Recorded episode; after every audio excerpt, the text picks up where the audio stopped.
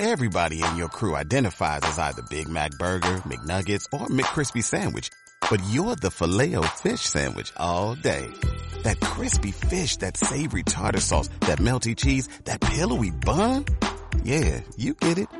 Every time. And if you love the filet of fish, right now you can catch two of the classics you love for just $6. Limited time only. Price and participation may vary. Cannot be combined with any other offer. Single item at regular price. Ba ba ba ba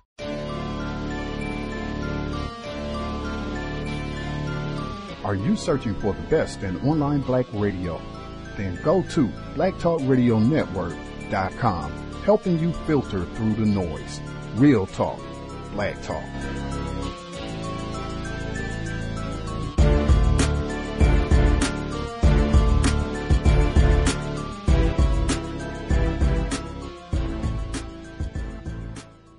The internet is full of half truths and all out lies. We've all seen them, and many people on social media complaining about it. Here's your chance to show and prove. WorldAfropedia.com is a black owned and operated encyclopedia. There are several thousand articles, but we need help. We can't uncover all the truth ourselves. So please join us and become a writer, editor, or blogger for WorldAfropedia.com today. Every little bit counts. We owe it to the future generations to put the truth out there. Visit worldafropedia.com, the African centered encyclopedia, a global database of African knowledge for the purpose of bringing about global African wisdom and understanding. worldafropedia.com.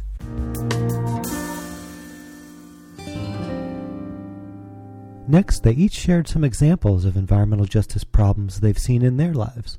Have you ever heard the statistic that uh, blacks and Hispanics are more susceptible to, say, cancer, or blacks and Hispanics are more susceptible to diabetes or heart disease? And I, I like Sure. to say, oh, so blacks and Hispanics are more susceptible to everything from A to Z. And I used to ask myself, well, why is that? You know, like I, I used to think to myself, it can't be some some type of genetic defect because deep down in you know deep down at the bottom of it biologically we're all pretty similar you know Right. uh we're just different configurations of gene patterns. Um so then i would say well well what is it that cause blacks and hispanics to be more susceptible to every disease that you can think of? And well the answer to that is not because of some genetic defect. It's because you will find that blacks, Latinos, Native Americans, and any other minority population of color or poor population are more likely to live or work in areas of a polluted and hazardous environment. And the, the, the consequences are really dire. There's a case in North Carolina um, back in 1982 when uh, the state of North Carolina uh, in Warren County they chose this poor, mainly African American community as the site of a toxic waste landfill to dispose PCBs. And I've worked around PCBs as a chemist for many years, so I know uh, how toxic and, and, and how toxic of a substance and how hazardous that substance is. But back in 1982, these PCBs were dumped along the highway, illegally dumped along the highway uh, within 14 counties in North Carolina. But for whatever particular reason, this one county, Warren County, which happened to be an African American county, was the, the the place chosen uh, for this waste disposal landfill of PCBs. And I mean, there seems to always be a selection of certain poor racial minority communities as sites for toxic waste disposal and polluting fa- facilities. There's this uh, researcher, Dr. Robert Bullard. To us, he's like the grandfather of environmental justice movement, and he did a study where he examined the siting patterns. Um, I believe it was in Houston, Texas, and he studied and he did some mapping, and he saw how the siting patterns of waste dump facilities like he found that it wasn't just a random selection of of, of land scattered over Houston. Um, it, instead, it was located in repeatedly in, in predominantly black communities near schools. And what's ironic is, say for instance, the city of Houston, they had a total of uh, five incinerators toxic a toxic facility incinerator. Four of them were located in predominantly black neighborhoods, and the fifth one, well, it was located in a predominantly Hispanic neighborhood. And so, what he found that it wasn't random, and it was somewhat deliberate and premeditated, and and we see those occurrences over and over again. Context of white supremacy: deliberate, premeditated, chemical and biological warfare. Gus T. Renegade in for another broadcast, hopefully to share constructive information on the system of white supremacy. Today's date, Thursday, January 23rd, 2020, so I have been told.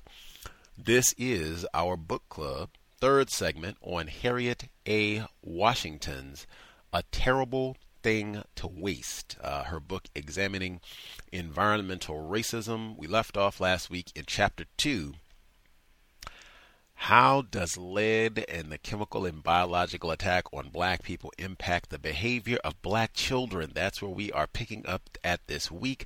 Uh, I think someone mentioned last week, said, oh man, she left out Freddie Gray. No, we just didn't get to read far along enough in chapter 2 to get to where she covers Freddie Gray.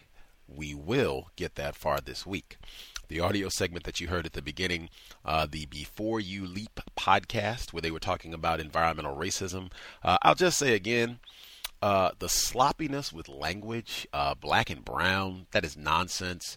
Uh, brown is not a racial classification. Hispanic is not a racial classification. Latino, Latina, Latinx, none of these are racial classifications, and none of these are comparable to the way that black people are treated in the system of white supremacy. That will be stated explicitly within the text this week. She didn't say, oh, yeah, you can find uh, toxic waste sites where black and brown people, she said, black people exclusively. That's what we talked about all last week in chapter 2 and even the information at the end in the audio segment that you heard before you leap podcast 2016 they even included in Houston it was five sites four of the five I think that's 80% if I checked were in predominantly black she didn't say black and brown predominantly black areas be precise be exact we should not ever ever be using the term black and brown when discussing white supremacy racism. Brown is not a racial classification. With that, we will get started. Context of white supremacy.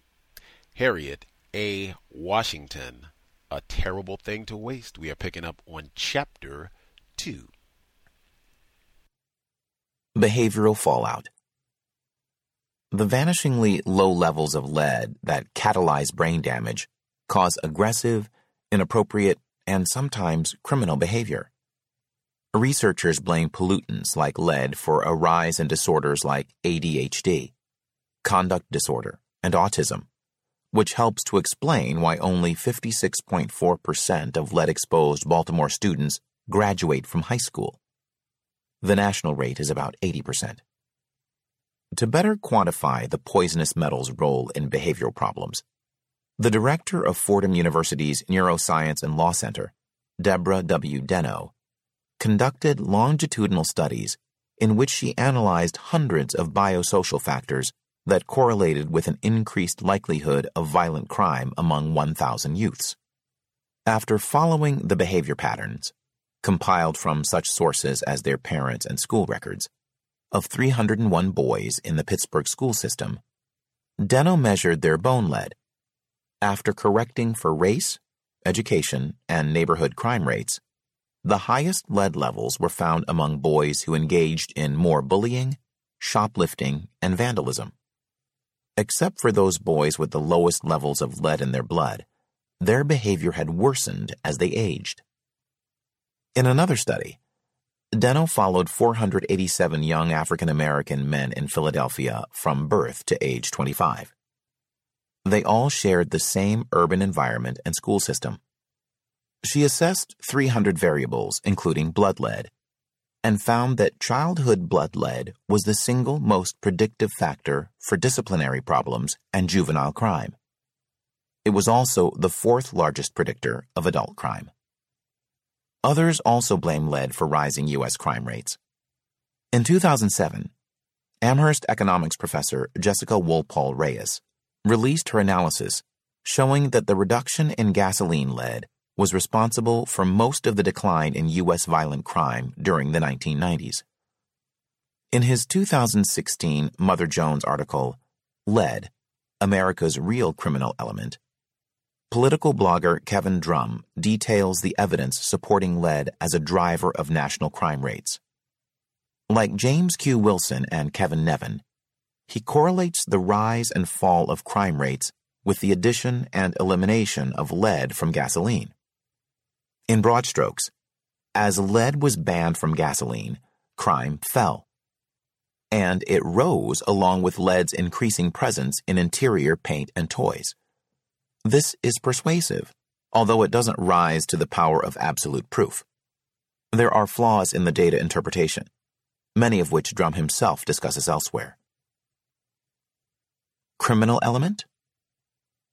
However, one methodological flaw that remains below the radar is the folly of equating arrest and incarceration with crime, especially when people of color are concerned. Being arrested or even convicted does not mean that a person has committed a crime. Neither is arrest a racially equitable response to behavior. For example, 92% of people arrested for marijuana possession in Baltimore in 2010 were African Americans. But this is because black Baltimoreans are more than 5.6 times more likely to be arrested for possession of marijuana than whites, even though marijuana use among the races is similar. Moreover, false arrests occur. In 2017, prosecutors dismissed 34 criminal cases after body cam footage showed Baltimore police officers planting drugs at crime scenes. Especially for African American boys and men, whose behaviors are more strictly scrutinized and judged than those of whites. A wide spectrum of social frictions contributes to a greater chance of interaction with the legal system and can lead to arrest, injury, incarceration, and even death, even when no crime has been committed. Several recent studies indicate that even black children are less likely than white children to be viewed as innocent. Black school children have been assaulted and arrested for politely contradicting teachers' statements, for wearing braids, for playground fights, and for inappropriate clothing. One African American girl was arrested when her properly conducted teacher supervised chemistry experiment went awry causing a small explosion in the classroom lab. U.S. jails hold hundreds of thousands of people who are there not because they are guilty, but because they are too poor to make bail or to commission the tests, including DNA tests, that would prove their innocence. Since 1989, DNA testing prior to conviction has proven that tens of thousands of prime suspects were wrongly accused wrongly identified, and wrongly pursued. Stricter stop and frisk scrutiny of African American and Hispanic neighborhoods, racial disparities in the ability to make accurate facial identifications, errors, intentional or unintentional, by law enforcement, and the perception of black Americans as criminals all feed unjust incarceration. Most people are aware that the Innocence Project and its offshoots have freed hundreds of innocent men from death row, most of them African American. Between 2000 and 2008, for example, between 50 and 70 percent of the incarcerated men exonerated by DNA technology were black or Hispanic. Most of the convictions disproved by DNA evidence involve African American men wrongfully convicted of assaulting white women. This is a crime that seems associated with many false convictions, said Peter Neufeld of the Innocence Project in 2001. But most prisoners are not facing death sentences, nor do they have skilled Innocence Project lawyers to reevaluate their cases. As a result, determined University of Michigan law professor Samuel R. Gross, tens of thousands of innocent people are trapped in jail. If we reviewed all prison sentences with the same level of care that we devote to death sentences, there would have been more than 28,500 non death row exonerations in the past 15 years, rather than the 255 that have in fact occurred. Finally, crime is multifactorial, and so are its putative chemical risk factors, including environmental poisons like mercury, manganese, and pesticides, all of which cause behavioral fallout, including impulsivity and criminality. Slow realization. Why did it take so long for scientists to realize that low levels of lead were causing rampant intellectual deterioration and dramatic behavioral problems?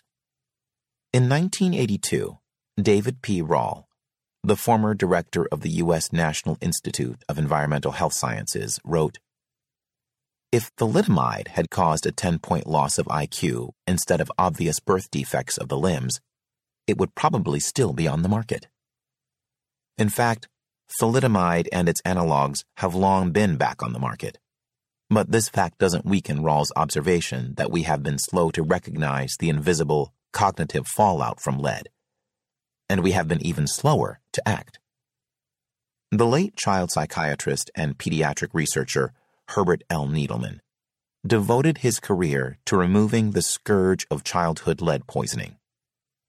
The son of a furniture salesman and a homemaker, he graduated in 1952 from the University of Pennsylvania Medical School. After a short stint in the Army, he completed his medical training at a North Philadelphia community health clinic where he spent his days treating children whose brains had been damaged and intellects short circuited by exposure to high levels of lead. His office window opened into a nearby playground where seemingly well children played every day. They had not been exposed to high doses of lead, but they lived in old, crumbling housing that harbored lead paint, so they were bombarded by low doses every day. Needleman wondered was there an effect from these low, constant exposures to lead? He struggled to devise a viable way to find out. Testing hair, blood, or fingernails was not accurate enough to register low doses. Bone biopsies were accurate but painful. Taking them just to test a theory is unethical. One day, Needleman gave a talk at a local African American church, and afterward was approached by a young boy who clearly admired the doctor and sought to share his own ambitions. But as he listened, Needleman grew dismayed. He was a very nice kid, but he was obviously brain damaged. He had trouble with words, with prepositions and ideas. I thought, how many of these kids who are coming to the clinic are in fact a missed case of lead poisoning? Needleman realized he was seeing the same signs of brain damage that his profoundly lead poisoned patients displayed. Now it was more than an academic question. He had to discover whether low level lead exposure was also destroying children's mental capacities. Tooth Fairy MD. But how to test this? As stated earlier, hair, skin, and nail samples were not sensitive enough, and bone biopsies were accurate but painful, and therefore unethical just to satisfy curiosity. Needleman eventually hit upon a painless, accurate method. Herb became the tooth fairy, Dr. Bernard Goldstein recalled for the New York Times. Needleman realized he could test the baby teeth of affected children. And he began paying children in the city's poor neighborhoods with disproportionately African American populations for each baby tooth that fell out. Needleman found that lead was cumulative, and that the average child had lead levels five times higher than those of his suburban peers. And an IQ gap of four points separated the children with the highest exposures from the lowest. These children who had not been suspected of being harmed by lead had relatively low IQ scores, poor facility with language, and shorter attention spans. When teachers rated the exposed children's classroom performance, a host of behavioral issues emerged, from attention deficits to behavior problems. Ten years later, a correlation persisted between their childhood lead levels and reading delays. Needleman was also acutely aware that he was fighting a racial scourge. When asked why he thought the government was reluctant to spend the funds necessary to completely eliminate lead from housing, he replied, Well, to begin with, it's a black problem. The increasing focus on personal responsibility replaced accountability demands on the lead industry. Rather than hold manufacturers liable, the onus of avoiding harms increasingly fell on the victims. A cultural shift with profound legal implications. Cities sometimes failed to sue landlords who did not eliminate lead from their properties, worrying that if landlords were pressured to comply, they would simply abandon their properties, robbing a city of its tax base.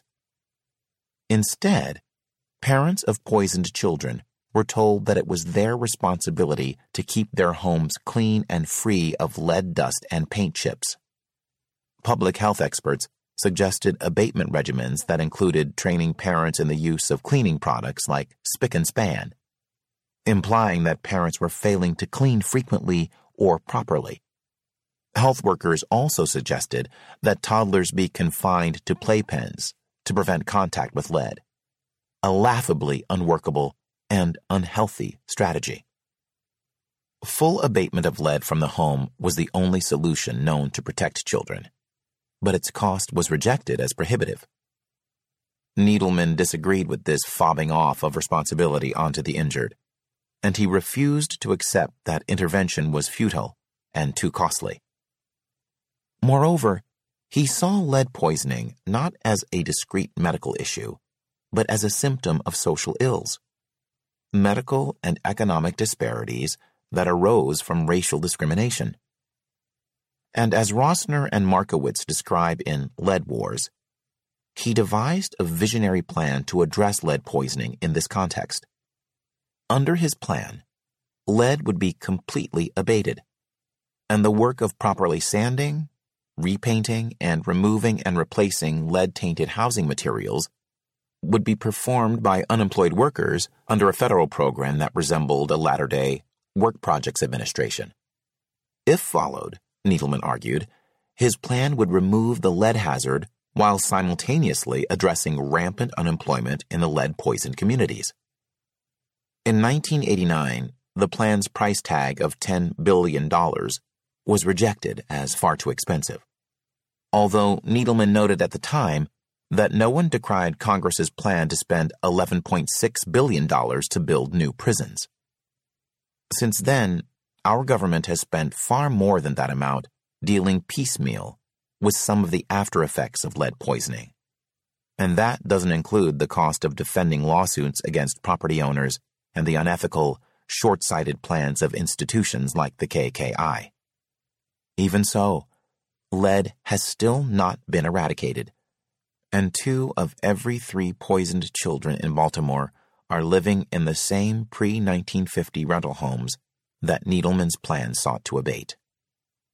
But Needleman's findings were a key component in the 1974 to 1978 bans on lead in gas and paint.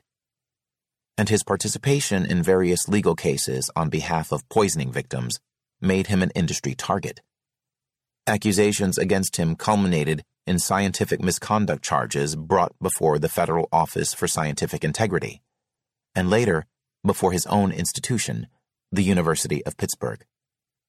He was exonerated in both cases. In a 2005 interview, Rosner and Markowitz wrote, Dr. Needleman was asked whether the attack on his credibility was meant to scare off other researchers looking into environmental toxins. If this is what happens to me, what is going to happen to someone who doesn't have tenure? He replied. In the past two decades, Maryland has passed a stronger law requiring landlords to cover or remove lead based paint that's peeling, chipping, or flaking. But properties are rarely monitored for compliance. And although the number of cases has fallen, at least 4,900 children were diagnosed with lead poisoning in the decade between 2005 and 2015 in Maryland alone. In reality, the number is probably much higher. Because approximately 7 million lead poisoning tests processed nationwide by Magellan's LeadCare testing systems underestimate lead levels, giving erroneous results. If rich white kids were getting poisoned, there would be a law on the books that say no lead in houses. Lawyer Brian Brown told the Baltimore Sun in 2015. Today, Needleman's $10 billion price tag looks like a bargain, even in adjusted dollars. Blame the Victim 2.0 Young African American men are killed by police officers at nine times the rate of other Americans.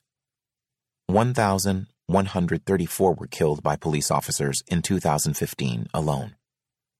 There is no salient justification for the disparity. Black men are no more likely to be armed or aggressive than their white peers. Police brutality is another risk to life and health in blighted communities of color. At least two of the non combative, unarmed African Americans killed by police as they went about their daily routines were victims of something besides police violence. Both Freddie Gray, 25, and Korryn Gaines, 23, suffered from lead poisoning. In the 1990s, Gray lived from the age of two in a row house in Baltimore's blighted, lead soaked Sandtown Winchester area, according to a 2008 lawsuit filed by Gray and his siblings against the property's landlord. Average life expectancy in Sandtown is lower than in North Korea, and lead may be a factor. In his neighborhood and in several nearby census tracts, between 25 and 40 percent of children that's two out of every five, tested between 2005 and 2015 had elevated lead levels. As a result of being exposed to lead for two decades, Freddie Gray suffered developmental problems. The Gray family's case was settled for an undisclosed amount. In some newspaper accounts of his killing, I was surprised to read vague speculation that these lead poisoning victims might have helped bring about their own deaths because of unspecified behavioral problems that are often linked to lead exposure. No such behaviors have been documented in them during the events, and this speculative claim recalls the blame the victim indictments of parents by lead based industries. Quite aside from the questions of guilt and innocence in deadly police encounters with peaceable, unarmed African Americans, we mustn't use speculative medical scrutiny to demonize some victims of lead poisoning while winking at others. This bias compounds the victimhood of sufferers like Freddie Gray and Korryn Gaines by conflating their poisoning injuries with criminality. This same animus drives some to criminalize the parents of lead poisoning victims. In August 2015, Kenneth C. Holt, Maryland's Secretary of Housing, Community, and Development, dismissed the plight of poisoned children by speculating that their mothers were deliberately exposing their own children in fraudulent attempts to obtain better housing. A mother, he said, might place a lead fishing weight in her child's mouth and then take the child in for testing. He later admitted that he was not aware of any mother actually doing what he had suggested. Such demonization of the poisoning victims is not new. In their book, Deceit and Denial The Deadly Politics of Industrial Pollution, Gerald Markowitz and David Rosner recount how a lead industry representative referred to the lead poisoned children of Baltimore as little rats and their mothers as overfecund imbeciles. This baseless indictment of black parents illustrates a readiness to blame them, as well as a default stance of callous disregard for children's health by the very institutions charged with protecting it. For all these reasons, our concerns about lead poisoning should be framed in a medical context, not a demonizing one, urges Ruth Ann Norton, who directs Green and Healthy Homes Initiative, a 22 state agency dedicated to environmental health. I don't know what Freddie Gray did between the ages of 3 and 25. But if he had been able to read well, had gone to school, if his family wasn't just fleeing from one house to another, the likelihood of him not being on that corner would have been a whole lot better. We know that. When do we want to stop dumbing down our kids? At least 37,500 Baltimore children, nearly all of them black, were diagnosed with lead poisoning between 1993 and 2015, like Gray and his sisters. But only one in five black children is now tested. In West Baltimore, Olivia Griffin's children were raised in lead tainted housing that slipped through the cracks of municipal lead monitoring. But she has now completed a job training program and found untainted housing through the Green and Healthy Homes Initiative. Still, her six year old son, Nazir, is paying the cognitive price for growing up in a lead laden atmosphere. He acts out a lot and was slow learning to talk, she said. She took him to a speech therapist several years ago, but his speech still gets garbled sometimes. You just have to be around him for a while so you can understand it. The lead that once permeated the entire nation's homes and air now persists in enclaves of color. These include Flint, Michigan, which garnered the nation's attention when its people finally learned that their neighborhoods had been secretly flooded with poisoned water. East Chicago, and New York City, whose poisoned denizens still suffer in quiet desperation as a result of segregation, deception, and fatal greed, among many others. Troubled waters, poisoning Flint. When water is pure, the people's hearts are at peace. Kuan Tzu. In 2014, Joe Clements, a 79 year old who had been raised by adoptive parents, turned to DNA testing to seek out lost branches of his family tree. He'd lost many loved ones over the years, and he was eager to connect with his biological family. In the autumn, his search bore fruit in the form of Randy Bullock, a half sister, along with a whole new branch of his family. The joy in their reunion was mutual, and Clements decided to move nearer to them. That fall, he had begun life with his newfound family in a new city, in Flint, Michigan. But just a few months after he arrived, aging but active and healthy, he began to sicken. He rapidly lost weight and suffered constant stomach pain and gastrointestinal distress. Fatigue washed over him while climbing steps or with the slightest exertion. And soon he lacked the energy to go out at all. But Clemens lived with more than pain and lethargy. His short term memory deserted him, leaving him confused, emotionally brittle, and constantly irritable. He found himself unable to follow through on the simplest tasks. He couldn't sleep. His hands shook, and sometimes his legs did too. I'm always exhausted, and now I have lung congestion and memory loss, he said. I don't even know the extent of damage to my body. Clements believed in drinking lots of water to keep his kidneys functioning well. So after he noticed his body weakening, he quaffed tap water even more liberally than he had before. And why not? City and state officials had repeatedly assured Flint families that their water was safe. However, younger members of his family were beginning to sicken as well and unlike Clemens, they had lived in Flint long enough to notice changes in their water. In the spring of 2014, yellowish water that smelled heavily of bleach had begun gushing from spigots. The worst contaminant could not be seen or tasted lead. Flint water's lead levels were so high that it fell into the EPA's classification for hazardous waste.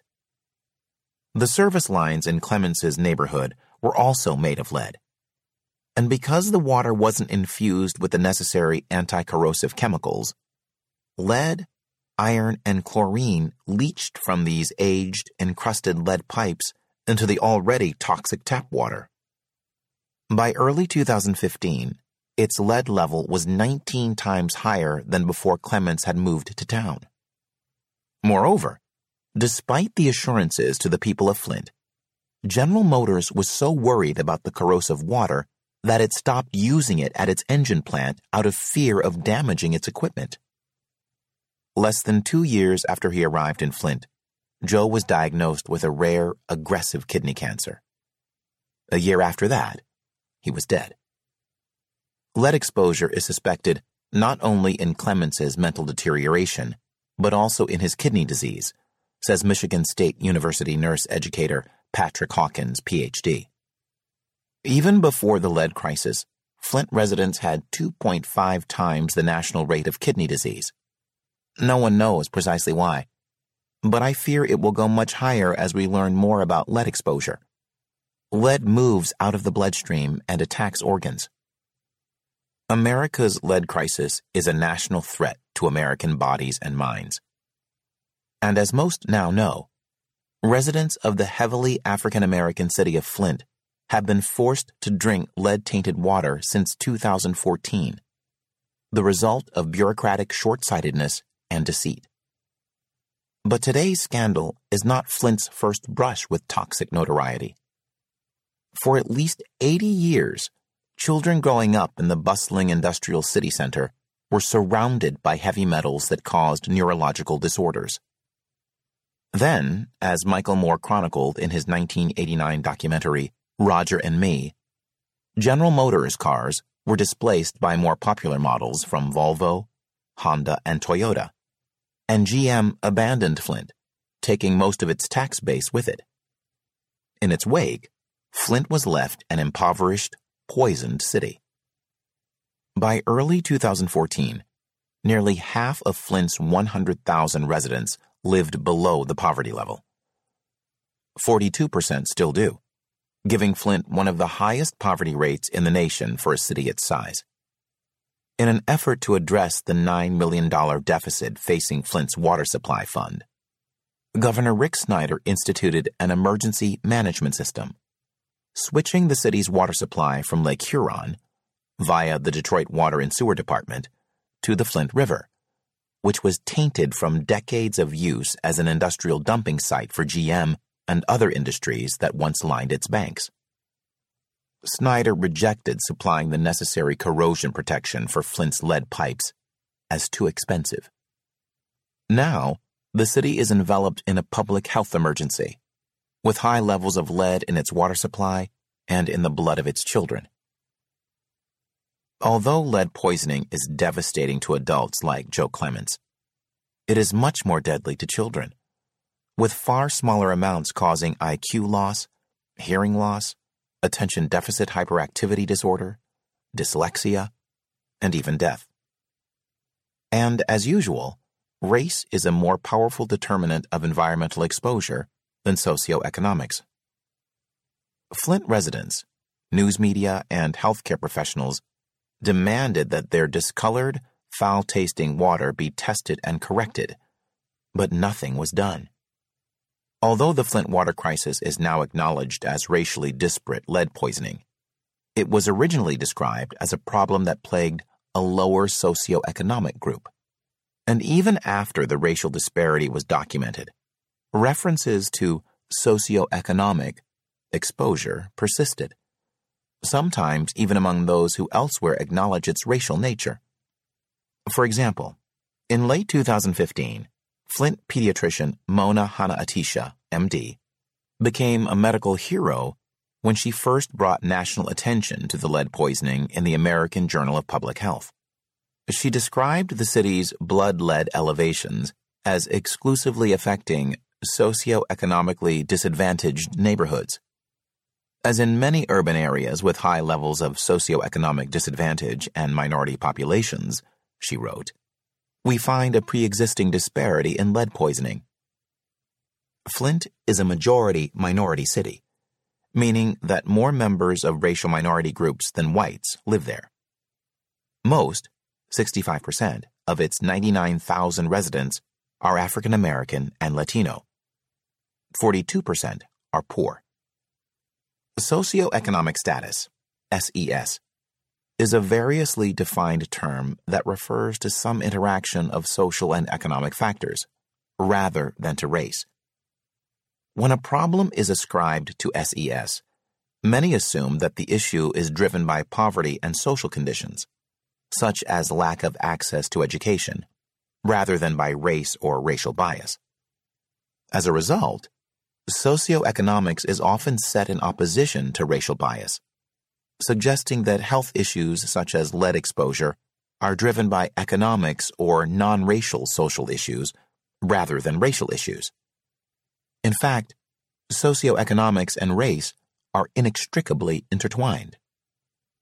Residential segregation by race, an example of institutional racism, has created racial differences in education and employment opportunities, which in turn produce racial differences in SES. In addition, segregation is a major determinant of racial differences in neighborhood quality and living conditions, including access to medical care.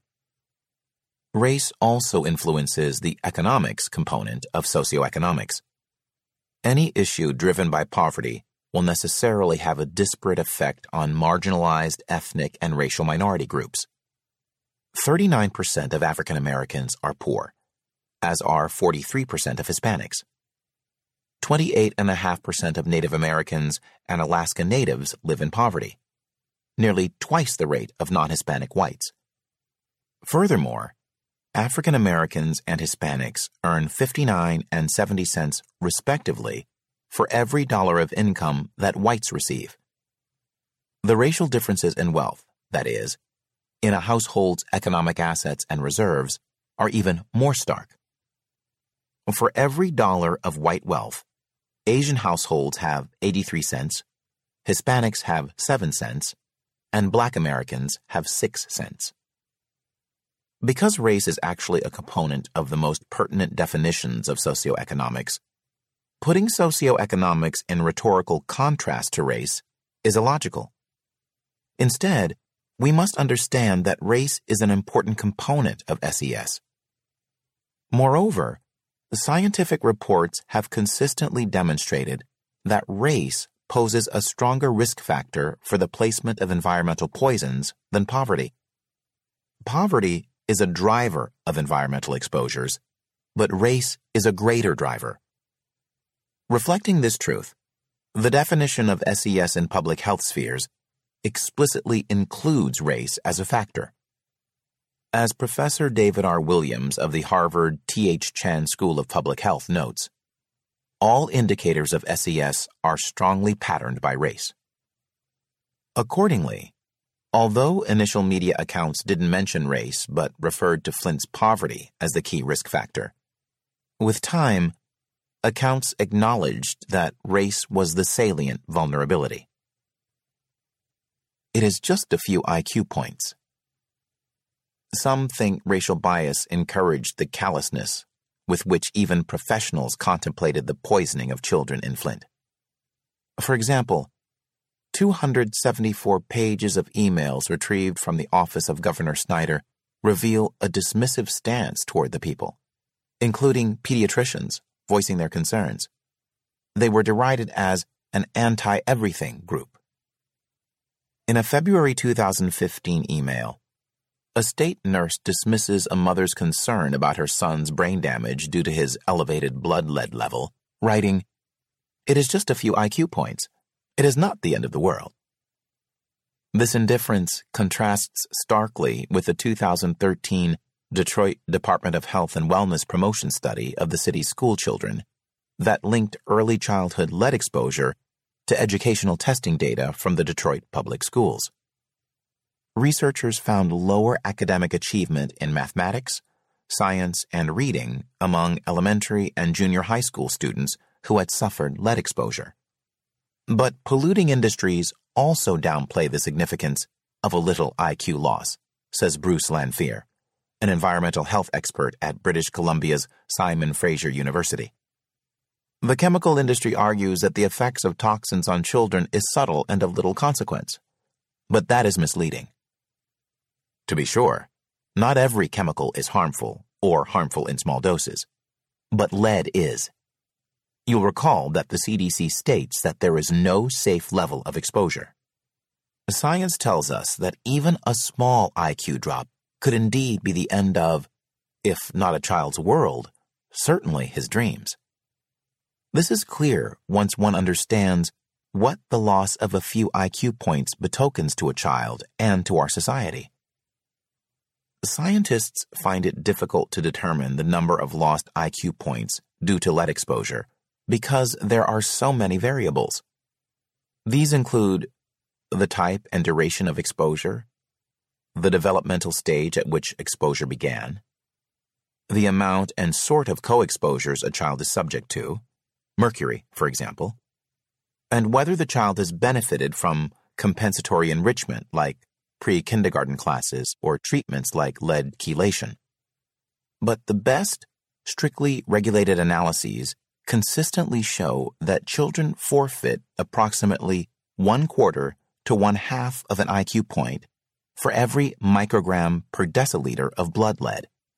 This means that a child with a blood lead reading of 10 micrograms per deciliter, for a long time the lowest threshold for diagnosed poisoning, loses about 5 IQ points. An IQ drop of 5 points makes a child a bit slower to learn and reduces her memory capacity as well as her ability to read and calculate. Her tests will reveal consistently lower scores. But in addition to IQ loss, lead poisoning sabotages a child's ability to learn by engendering learning disabilities, hearing loss, balance disorders, hyperactivity, perceptual disorders, attention deficit disorders, and a reduction in perceptual reasoning skills. Lead also causes violent tendencies, greater impulsivity, and disruptive classroom behavior. This synergy renders the child less able to compete in the classroom and more likely to drop out. The lead poisoning damage is also cumulative, and affected adults are less able to compete professionally and to hold employment, making them more likely to be unemployed or underemployed. Lead exerts a downward pull on an individual's cognitive abilities over time, regardless of where they start out in life, wrote Aaron Reuben of Duke University in Durham, North Carolina. As adults, these children will earn less than their unaffected compatriots, an average $90,000 less while working at lower status jobs than their parents. A wealth of studies document that the stress of racism also exacerbates the damage wrought by the IQ loss. IQ loss has national consequences as well. Even a small IQ loss skews the distribution of mentally retarded and intellectually gifted children in an ominous manner. Using CDC data, Lanphear calculates that an average five point drop in IQ among U.S. children will result in 3.4 million more children being intellectually disabled or mentally retarded. Simultaneously, such a seemingly small drop would reduce the number of intellectually gifted children by half and double the number of children that meet the criteria for intellectually impaired. With this in mind, Consider the stunning results of a study conducted by Harvard's David Bellinger, which shows that, as noted in the introduction, lead exposure has cost us a total of 23 million lost IQ points nationwide every year, even more than the 13 million IQ points lost to pesticide exposure, as documented by a European Union study.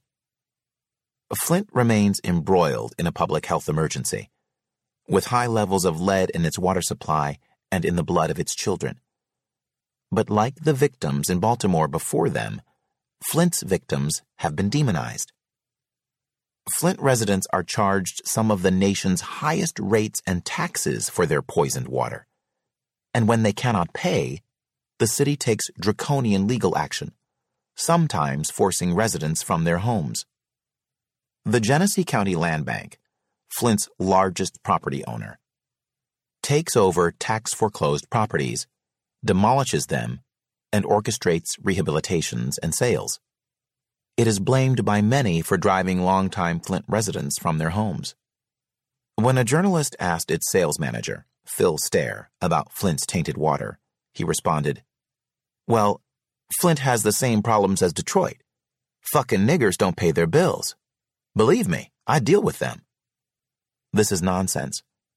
A state commissioner found that systemic racism, not African American deadbeats, as Stair also referred to them, caused Flint's disaster. Amid the resulting outrage, Stair resigned. The price tag for replacing Flint's corroded lead pipes is now estimated at $1.5 billion, which Flint doesn't have. The Environmental Protection Agency has offered no timetable for replacing the pipes and providing potable water. So, the foreseeable future portends a city of children with lowered IQs and a community robbed of its future potential. As whistleblowing Detroit pediatrician Mona Hanna-Attisha, MD, told the New York Times, if you were going to put something in a population to keep them down for generations to come, it would be lead. But Rosner and Markowitz point out a graver problem that extends far beyond Flint. The mix of racism and corporate greed that have put lead and other pollutants into millions of homes in the United States. The scores of endangered kids in Flint are just the tip of a vast, toxic iceberg. This iceberg encompasses the nation. Ten miles away, in Detroit, thousands of Motor City homes still bear lead paint, and more than 1,500 children were lead poisoned in 2014. But that city only had enough money for 100 to 200 lead paint abatements annually.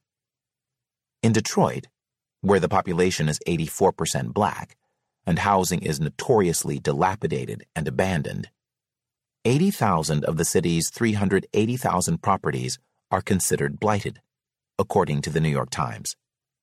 This creates a risky situation for children living in those homes, as well as in neighboring properties. 8% of children who were tested for lead poisoning in Detroit had elevated blood lead levels in 2013, greater than or equal to 5 micrograms per deciliter, 16 times the national average reported by the CDC and state health departments.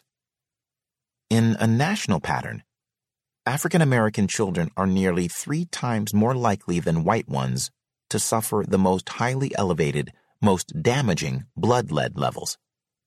Majority minority cities have the highest number of children with these elevated levels, although African Americans constitute only about 13% of the U.S. population.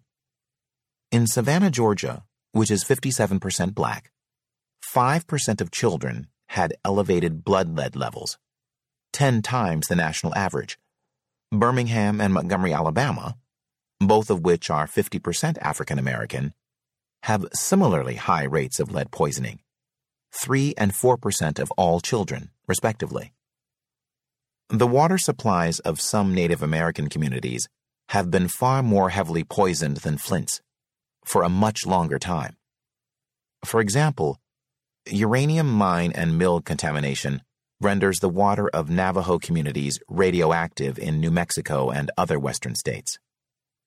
In 1979, Justin Garner wrote, A spill north of Church Rock, New Mexico, left an immense amount of radioactive contamination that downstreamers today are currently receiving in their drinking water.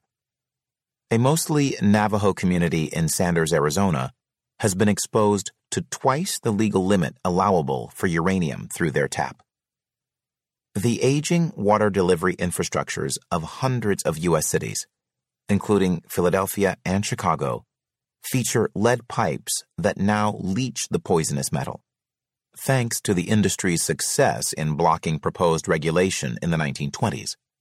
Throughout the nation, once pristine water sources are befouled by a poisonous brew of raw and treated sewage, industrial chemicals, animal offal and excrement, and pharmaceuticals. Although lead is the primary concern in cities like Baltimore, Flint, and East Chicago, researchers also worry that other chemicals, like total trihalomethanes, or TTHMs, and the extra fluorine that Flint pumped into its system to combat bacterial growth, are linked to sickness and higher miscarriage rates.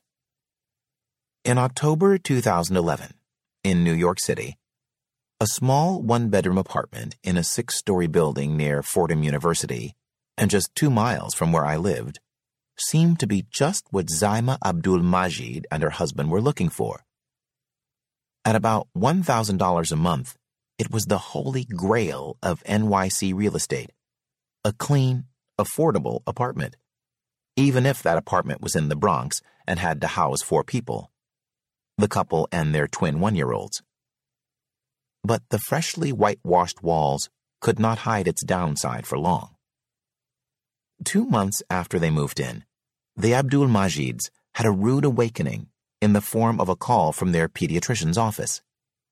Their daughter Zoe's blood lead level was 21 micrograms per deciliter, more than four times the amount deemed by the CDC to predispose her to lowered intelligence and a heightened risk of behavioral disorders. I was shocked, said Miss Abdul Majid. She's starting off with a delay in her life, and it clearly wasn't her fault. Since 2004, New York City's Local Law 1 has held landlords accountable for lead contamination. As a result, the rate of poisoning has fallen by 66%. But the city's worst scofflaw landlords are responsible for hundreds of violations. According to the Huffington Post, the Abdul Majid's landlord was one of the top 10 in lead poison violations. These 10 landlords alone were cited more than 1,000 times between November 2013 and January 2016. The city's Department of Housing Preservation and Development, HPD, issued more than 10,000 violations for dangerous lead paint conditions in apartments where young children live. Half were in just 10% of the city's zip codes. Low income neighborhoods of the Bronx, Brooklyn, Harlem, and northern Manhattan. About 8% had lead levels exceeding 15 parts per billion. And 83% of the schools in these minority areas had at least one water spigot with a lead level above the legal exposure threshold. In New York City, federal prosecutors recently opened an investigation into lead hazards found in the city's public housing. New York City breaks lead poisoning rates down by race in its reports. But its jurisdictions aren't required to report that information to the Centers for Disease Control and Prevention. This means that no data sets exist to distinguish the differences in elevated blood lead levels among races. Moreover, many counties and municipalities don't collect or report lead poisoning data to the CDC at all. The Ghosts of Lead Smelters Past. A 2001 American Journal of Public Health article revealed that when it comes to missing data on lead, perhaps the most ominous cases are those of the 400 vanished lead smelters that operated nationwide before the creation of the Environmental Protection Agency and its regulations in 1970. In 2012, environmental scientist William Eckel revealed their past existence, but we can't know how much lead they leached into the environment or how much persists. USA Today reporters tested soil at 400 sites in 13 states and found persisting lead levels that varied but were as high as 10 times the EPA hazard threshold. Although the EPA was notified, it did little to test or to warn current residents that they reside on the sites of former lead smelters. The Philadelphia EPA office responded. PA does not notify residents of potential contamination based solely on the possibility that past industrial activities may have occurred. This type of approach would unnecessarily alarm residents and community members. In the United States, 1.8 million children live in homes with dangerously deteriorating lead paint. 52% of all residential housing units have lead paint at concentrations that may cause adverse effects in children, such as alterations in heme, blood protein synthesis, and neuropsychological deficits, including decreased IQ, behavioral changes, and impaired school performance. To learn what you can do to protect your family and community, refer to Chapter 6 Taking the Cure. Context of white supremacy. Gus T. Renegade. We are all done with the first audio segment. When we resume for our second piece of reading, we'll pick up at the very beginning of chapter 3 Poisoned World, the racial gradient of environmental neurotoxins. That is chapter 3 when we resume. For the time being, the number 605 313 5164, the code 564 943 pound. Press star 6 1 if you would like to participate.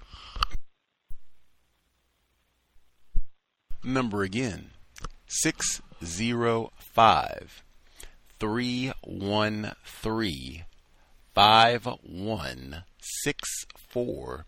The code 564 943 pound. Press star 6 1 if you would like to participate. We have folks who emailed uh, as well, untiljustice at gmail.com. Untiljustice at gmail.com. If you are not able to call in but have commentary you would like to share, make sure I read the commentary from listeners as well. Uh, if you have thoughts, info to share. I'm so glad we got to Freddie Gray during the first audio segment because we were right on the cusp uh, last week, but got through all of that this week. Uh, folks have commentary to share. Uh, I will say, I hope folks have been able to pay attention. Uh, if you need assistance getting your mitts on a hard copy of the book, let me know. Although it shouldn't be a problem. This is a like really recent book. And uh, even if you are not in the spectacular Seattle area, uh, they should have this book at your library. You might have to um, reserve it. That's what they call it. Reserve it and all that, but it shouldn't be too difficult to get a hard uh, copy of the book. Make sure if you're calling in to comment, you are paying attention with the reading. Uh, I think Harriet A. Washington is once again provided really quality material, so this shouldn't be one where people have not really paid attention to the reading, don't really know what we're talking about, and just want to talk about random tangents. Much obliged. Let's see. Uh, first few folks, or folks who dialed in, if you have comments, questions, thoughts to share, we'll get the first few folks who dialed in with a hand up. Wow, the switchboard is not. Hmm.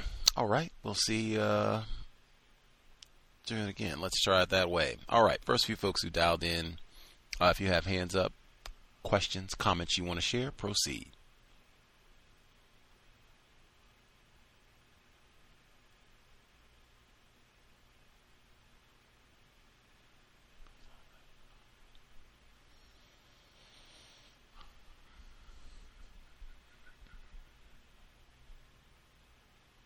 Maybe folks are taking a few moments to get their thoughts together.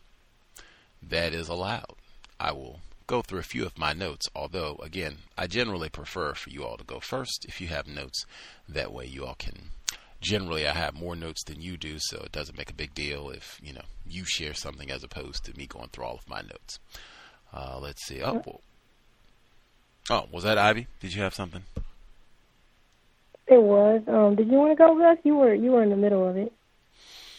I hadn't really uh, got to anything, so yeah, nothing. No pressing note to share. Okay, because you know I was listening to what you were saying about you know how you don't really like to go first. Um, well, greetings to you and greetings to all the callers on the line. Um, speaking of notes, I am okay. Here we go. So, um, give me one second.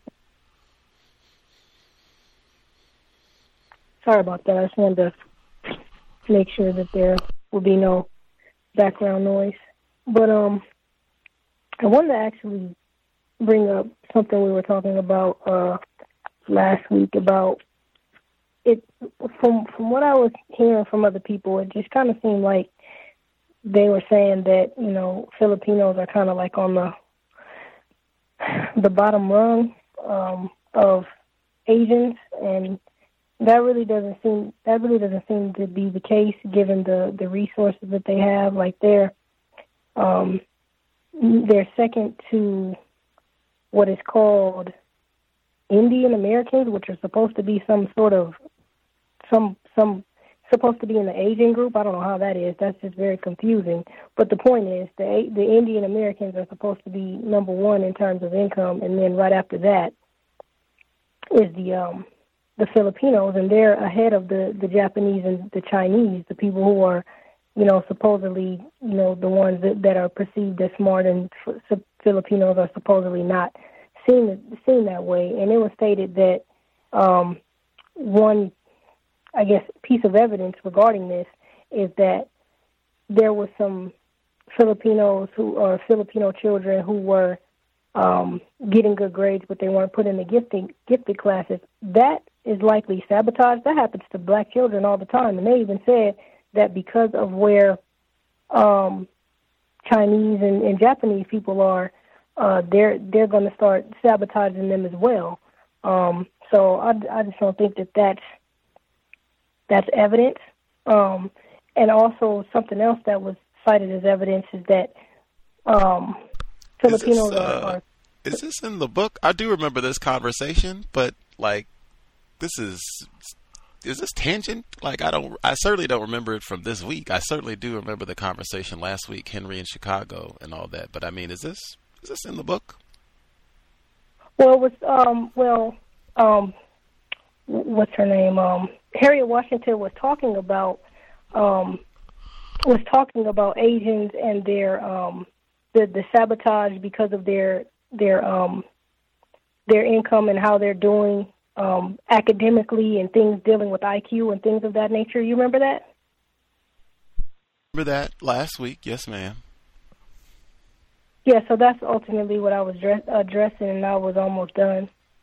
All right.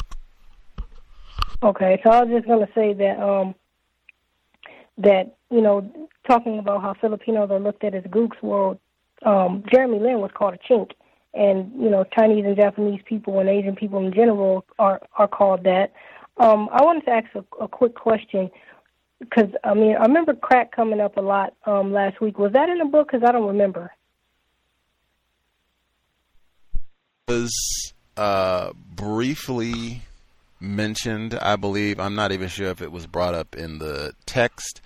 Uh, I know it was mentioned. Uh, someone, in fact, I know it was mentioned. They were giving credit to Harriet Washington for saying that they, uh, the whole crack babies thing was not even scientifically founded, and blah blah blah, and that she brought that information out. She does talk about that in Medical Apartheid, different book, but uh, even that was uh, she's referencing Dorothy Roberts, uh, who had that information in Killing the Black Body, which is an older book, uh, came out before Medical Apartheid. She uh, is one of the earlier scholars, black female at that, uh, to talk about that work. And Harriet A. Washington was citing her work in Medical Apartheid. So it was mentioned last week. I'm not quite sure if it was mentioned in this book because that would not. Well, I guess it would. I think she probably did get a brief mention with the. Um, the propensity for making up data, scientific data, to suggest that there's something mentally defective about black people when there's no evidence to back it. So I suspect there probably was a brief mention. Okay, I, I thought so. So the quick thing that I wanted to say upon that, just like even when I brought up last week that it wasn't about you know crack versus cocaine in terms of incarceration and things of that nature, it doesn't really matter if um, crack is more addictive, I guess, than cocaine. I haven't seen a difference either way, but even if it was, that doesn't matter as well as whether or not um, crack babies were really going to do this, that, or the other. None of that matters because, again, the majority of people on crack are white, and that has always been the case.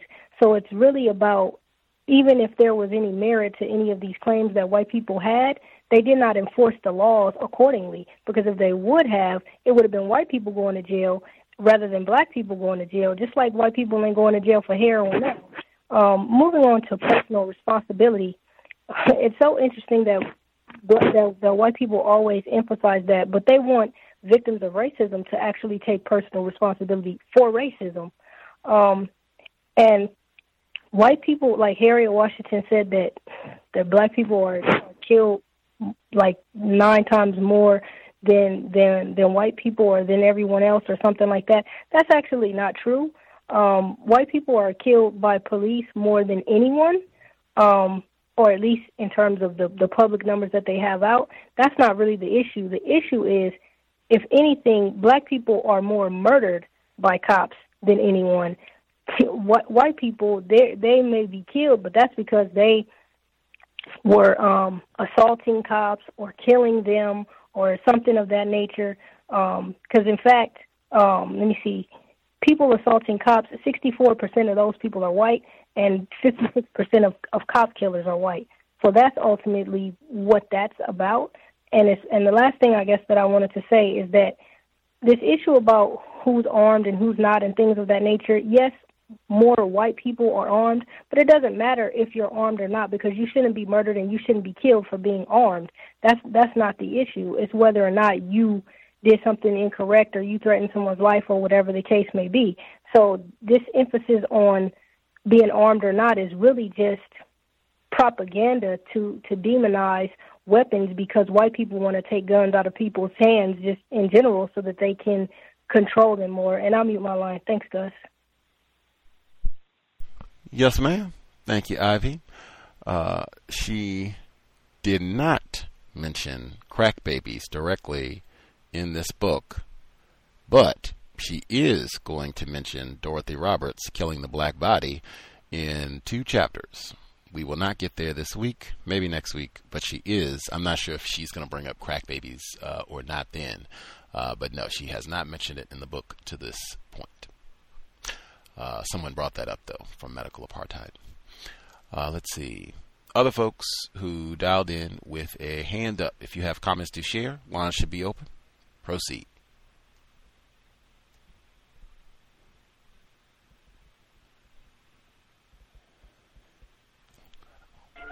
Be heard?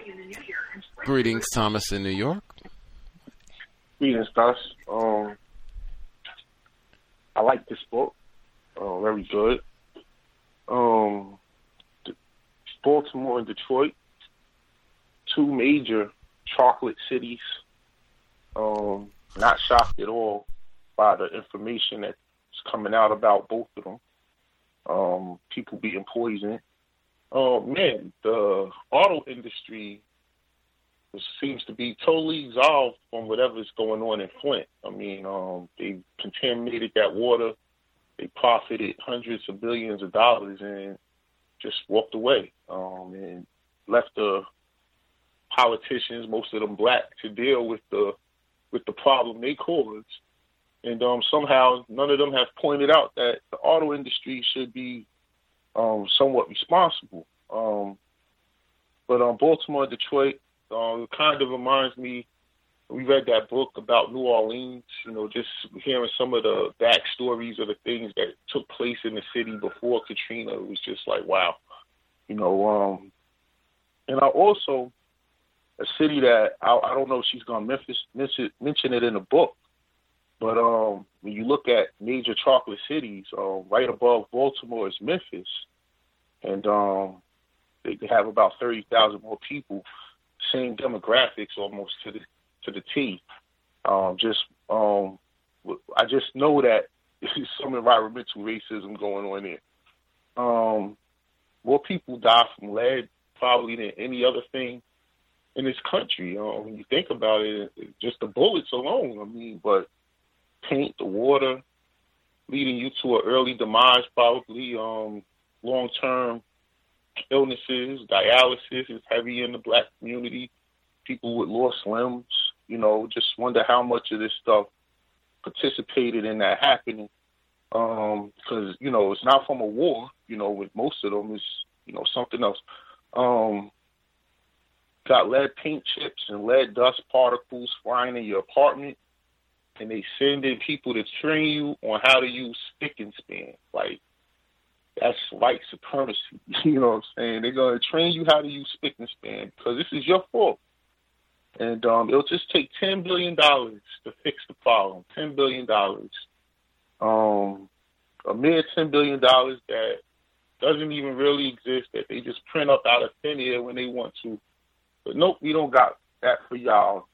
You know, we got uh, we got eleven billion dollars to build some jails for y'all, though, but not ten billion dollars to clear up your lead poisoning that's affecting generation after generation. Because God forbid we can't say that y'all ain't lazy and stupid because we're making you that way with this lead paint. Um, socioeconomic SES. I hate that term social or social when they put that in front of something. You had that guest a couple of weeks ago talking about social justice. Oh my God, it comes straight out the UN. I wish black people stop putting that word in front of stuff, man. It's you either for justice or you're not, you know. Um, that that's a white supremacist term to get away from talking about racism and to get it to talking about poverty and you know it's uh, some other um, numbers that they don't configure that it's the problem. It's not the fact that we're doing this to you on purpose because you're black. And I mute my line. Thank you guys. Social Justice Crusader, Thomas in New York. Uh, let's see. Other folks who dialed in, if you have a hand up, if we have missed you totally, proceed.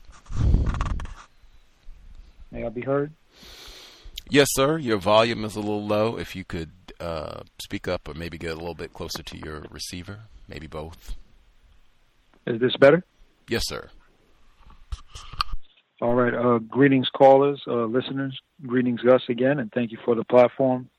Um, th- this book is, is very interesting. I do have her prior book, um, Medical Apartheid, and I just I haven't been able to finish that. It's been a little bit of a tough read. I need to probably go back and get into it after reading some of this content, though. Um, page 94, where Needleman's, where they asked Needleman, um, when asked why he thought the government was reluctant to spend the funds necessary to completely eliminate lead from housing, he replied, "Well, to begin with, it's a black problem," and um, I was kind of surprised to hear that. I didn't think that he was going to be that direct and state that, but I'm surprised he even said that. He didn't say it was active racism, white supremacy, but I'm surprised he even brought that out to the attention. Um, the other aspect, I think, that most of the other callers mentioned this too, is the kind of blame the victim scenario that we see routinely practiced in other areas of people activity, and this one being, you know, with with health. Instead of parents, um, instead parents of poisoned children were told that it was their responsibility to keep their homes clean and free from lead, dust, and paint chips. It's really uh, the same across the board when it comes to uh, if somebody gets pulled over and a child gets harassed, it's the child was out of line, they were talking funny or overly aggressive. Just blame the victim scenario with every aspect in people area areas of people activity. Um, moreover, um, somebody spoke about the financial aspect of it. I think, which was important. They were willing to spend the money on jails than in actually investing it into cleaning out the lead um, and on page 96, um, if rich white kids were getting poisoned, there would be a law on the books that says no lead in houses. Um, there's a real good point there um, by that um, lawyer, Brian Brown.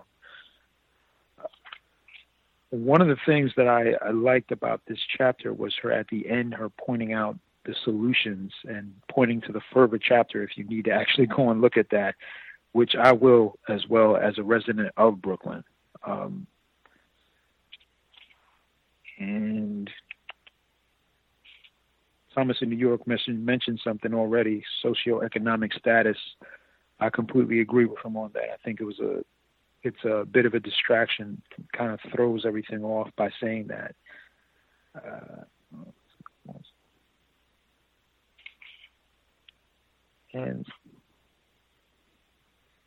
and the I believe a journalist. This is on page 107. A journalist was asked um, asked the sales manager of Phil Stare about Flint's tainted water. He responded, "Well, Flint has the same problems as Detroit. Fucking niggers don't pay their bills. Believe me, I deal with them." Um, just blatant, outright um, racism, white supremacy right there. Just uh, it, it's clear and evident that this company has a full intent to take over as much property as possible while kicking black people out, dislocating them, as as um, as Dr. Um, as Neely Fuller Jr. would say. Um, and this is, I think, one of the key aspects of this whole process of contaminating the water and making everybody sick. And I'll say this on a personal note: the area that I'm that I live in in Brooklyn is being gentrified, and one of the residents came to me and immediately spoke to me and said, "What has been occurring since white people have been moving into the area, they're pulling the pipes out of the ground." And he said, This is not something new. Ever since they've been coming for the last eight to 10 years, that you'll be seeing more of these more construction workers working on the roads, pulling the pipes out of the ground and putting in new pipes because the pipes that have been here have been contaminated for years.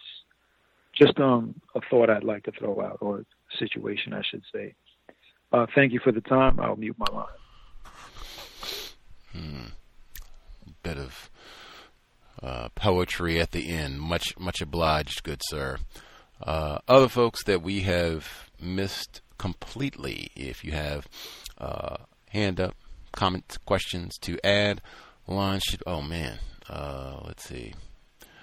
Other folks that dialed in with a hand up, line should be open. Hello. Yes, ma'am. Greetings. Pardon. Greetings, everybody. Um, and hello, Gus. I'm glad that the gentleman mentioned that about the pipes because I have a friend that lives in a part of um, New Orleans called Pontchartrain Park. And um, I went to visit, and he's like, uh, the city, um, it just sent the notice out, however they sent it out.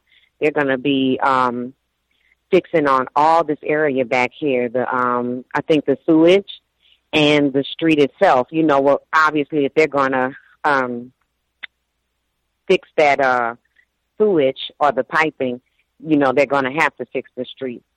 And um, you're right. Like when it's like it reminds me of sundown towns as well. So white people are finally moving back into urban areas, like um, the author said, and they're going to make sure it's hospitable inhabitable and healthy enough for them to live there. And um, I'm just what troubles me when I've listened to this chapter just now, and it's not our fault because we're victims. It's just um, I kind of do pray that we would catch on and admit it to ourselves as victims that we're being victimized in this way, and not just chalk it as, oh, well, this is a poor neighborhood or whatever, because it's obvious that this is slow genocide, methodical genocide. And then the other thing I have to say to everyone, or about everyone classifying as white, you know, what does it say about you all? If if it's about the lack of information or education or whatever that has to do with brain function, and yours, you they purport that their brain function is so much higher. If that's the case, then why are you victimizing people that are not as smart as you? That means the burden is actually on you to protect these individuals and make sure that they're not mistreated because according to you, they don't know any better. And I'll mute my line for now. Much obliged, Irie. Uh, other folks that we've missed totally. Can I be heard? Greetings, retired firefighter. Greetings, Gus. Greetings, everyone. Uh, the the book and its descriptions is absolutely fantastic uh, as far as inform- informing information is concerned. Uh, uh, what the thought in my mind is is how scientifically militarily uh, concise uh, the system of racism, white supremacy is.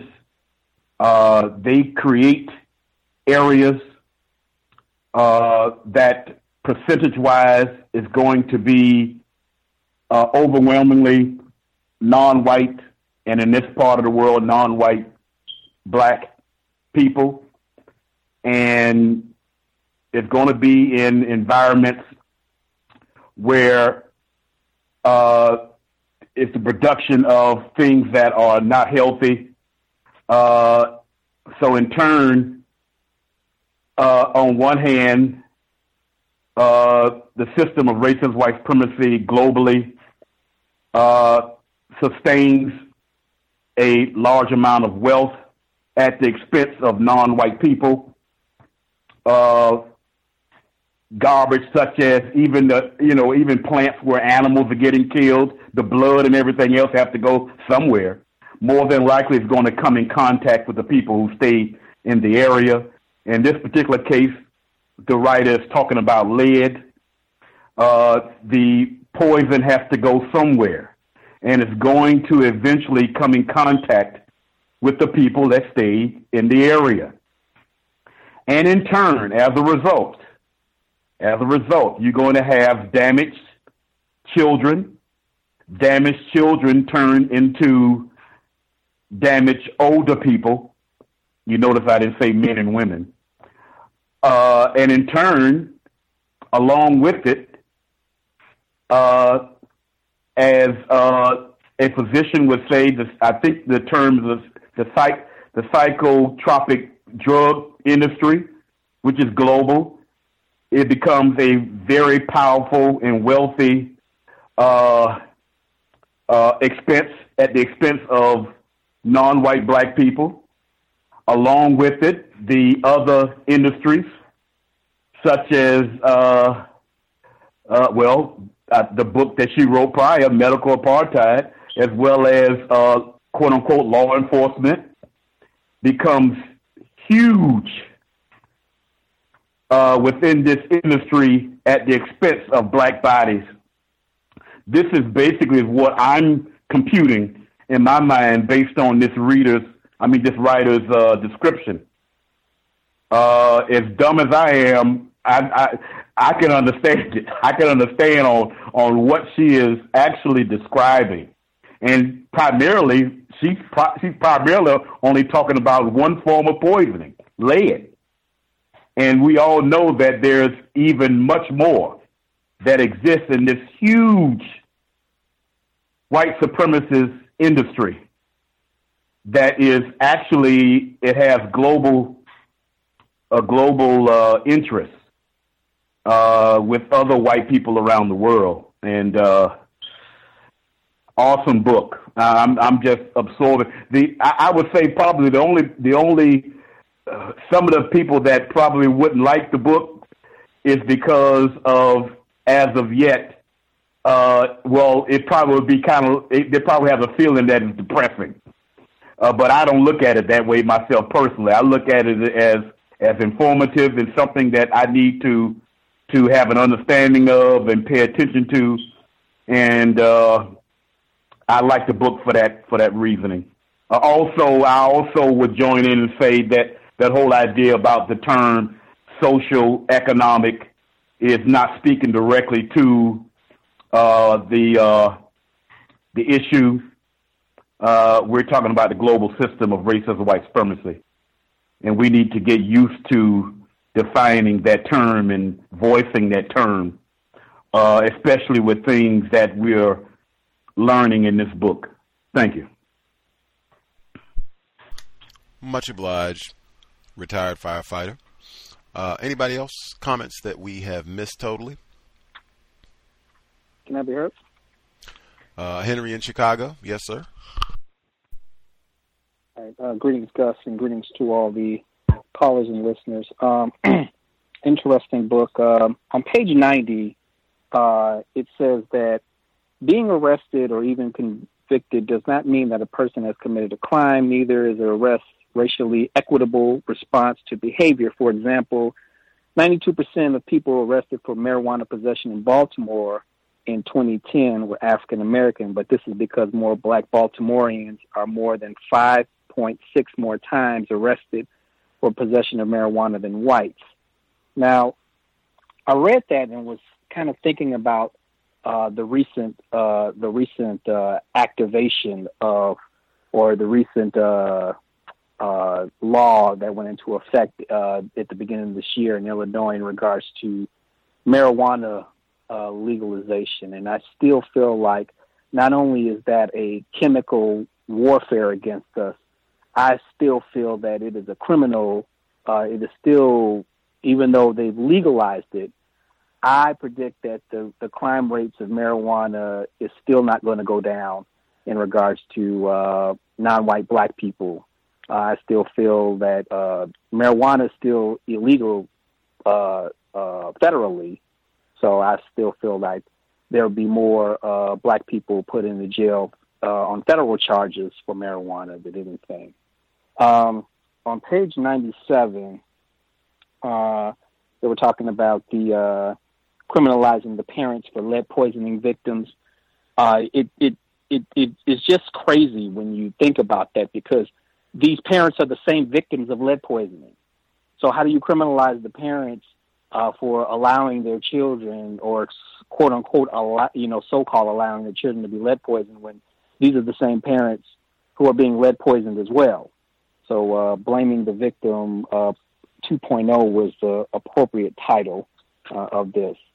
Uh, a previous caller mentioned on page 107 in regards to uh, Phil Stairs, who was the sales manager uh, of the of the Flint's Tainted Water, where he said, uh, uh, "The fucking niggers don't pay their bills. Believe me, I deal with them." You know, uh, you always say, "Make it plain."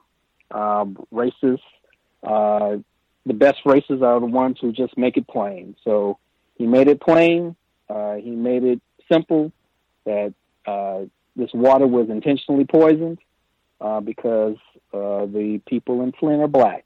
So um, I can uh, appreciate that. And uh, socioeconomic, I, I agree with the previous callers uh, in regards to uh, that being kind of confusing in regards to racism. But what is also interesting is on the back of the book, um, it has a uh, it has a couple of quips on here. It says, "Did you know?" And one of the one of the things that it says on the back of the book is middle class African American households with incomes between fifty thousand and sixty thousand live in neighborhoods that are more polluted than those of the very poor white households with incomes below ten thousand dollars. So I think I'll leave it right there and I'll mute my line. Mm. That's like trailer parks. That unless I'm misinformed, that means if you are colored and you make between fifty or sixty thousand dollars, they will treat you a little bit worse than they treat the white people who have trailer parks. That's uh, class, what they'll call it. Class, yes. Poor white people got it bad. Yeah. Yeah. The poor white people don't have it bad as any of the colored folk, regardless of how much money you have. Uh, I don't think we missed anyone, uh, but the number 605 313 5164, the code 564 943 pound press star 6 1 if you would like to participate. I'll get in a few of my notes quickly. And they said uh, they had so many studies. Love it. They assessed 300 variables, including blood, lead, and blood lead, and found that childhood blood lead was the single most predictive factor for disciplinary problems and juvenile crime. It was also the fourth largest predictor of adult crime.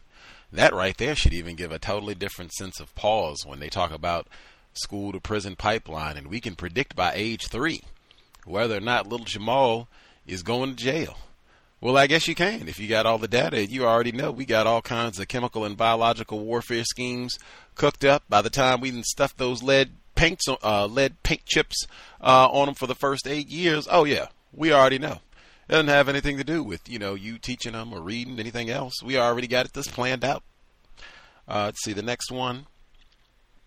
She says, especially for black and brown boys. Oh, wait a minute. That's, she, she didn't say. She said, especially for African American boys and men whose behaviors are more strictly scrutinized and judged than those of whites. That to me sounds like institutionalized black misandry. I don't know what would be a better definition, but that would be it right there. Next, she says most of the convictions disproved by DNA evidence involved black and brown. Uh, most of the convictions disproved by DNA evidence involved African American men wrongfully convicted of assaulting white women. They feverish. Insert cowbell as well. Uh, let's see. When I think a few of you mentioned uh, Needleman, he's doing this his studies on lead. Interestingly, and how it impacts language, we spend so much time uh, talking about the importance of words, definitions, language. That that is a major component of this problem, and the first part of this book is dealing with a chemical and biological component, uh, weapon of war that disrupts a lot of black children's ability to speak and use language in a correct manner, and that whites have been observing and studying this for decades, way before Freddie Gray was even born. Uh, but Needleman saying that this is a, bra- a black problem, that's not true. This is a white problem. It could be said the victims are black. That could be said, but this is not a black problem. The black and they that happens on a regular basis where it gets stated in such a way where it's articulated where it's still blaming the victim. This is not a black problem. This is a General Motors problem. This is a white people problem. Even in not wanting to implement his solution. Ten billion and I thought of Dr. Welsing so much she used to say that all the time. You can't have, we don't have communities, but you can't have uh, families, and you know you have to have people that are working. Particularly, you have to have fathers. All that about who's most likely to be scrutinized. All that you have to have fathers who have jobs uh, in order to be in a household in a competent, effective manner. This could be the job program. Like, hey, we'll go out and you can help your so-called communities thrive and be better and help get rid of these poisons. You'll learn some skills. Might be able something where you can end up growing that into a business uh, beyond that, where you could do this, do this in, in other areas, and figure out other means of repairing upkeep on houses. Oh, we don't want to do that. Help these coons? No way. They're what are you going? They're niggers. They're effing niggers. We're not doing anything to give them any sort of entrepreneurial startup. Crackheads. They already think uh, Prince George. They were talking about Maryland. Prince George's County is right there, where they got black people doing well, scholarly in school. Ah, their brains seem to be working too well. We're going to go investigate, see if they're cheating, and see if we can slip some lead on them too. Uh, let's see. Two of every three poisoned children in Baltimore are living in the same pre 1950 rental homes that Needleman's plan sought to ab- uh, abate. That system of white supremacy racism where there was a plan that could have got rid of this 30 years ago. Nah. We want these niggers in the exact same spot that their great grandparents were in, being poisoned just like they were. Generate what is it? Cumulative damage. She said that a lot in chapter two. Uh, let's see. Love it. She pointed out with Freddie Gray uh, and Corn Goins uh, Gain, uh, Gain, sorry. Uh, in some newspaper accounts of his killing, Freddie Gray, I was surprised to read vague speculation that these lead poisoning victims might have helped bring about their own deaths because of unspecified behavioral problems that are often linked to lead exposure. No such behaviors had been documented in them during the events, and this speculative claim recalls the blame the victim indictments of parents by lead based industries. Loved it, and I do remember reports like that saying, oh, yeah, that's why he had that wild behavior. Maybe that's why he ran. You know, his eyes were darting and reckless eyeballing and such. Maybe that's blaming the victim once again. Uh, let's see.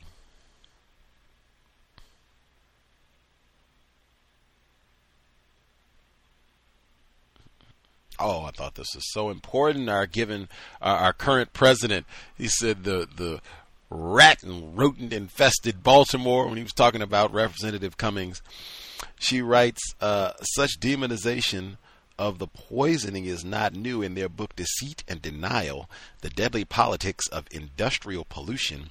Gerald Markowitz and David Rosner recount how a lead industry representative referred to the lead poisoned children of Baltimore as little rats and their mothers as overfecund imbeciles. I had to look that word up. Overfecund. What does that mean? Oh, that means you're ripe. You're going to have a whole lot of those little dark babies. What? Uh, keep it plain. Nothing makes it more flagrant than that. What we think about you all. The man not.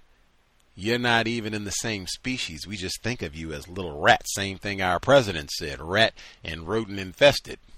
Talking about you, Cummings, you're one of the rats that's infesting Maryland. Uh, and then, yeah, having all these children of course we should be dumping all kinds of toxins and chemicals, anything to get them spayed and neutered so this infestation doesn't spread beyond Queen Mary's land. Next.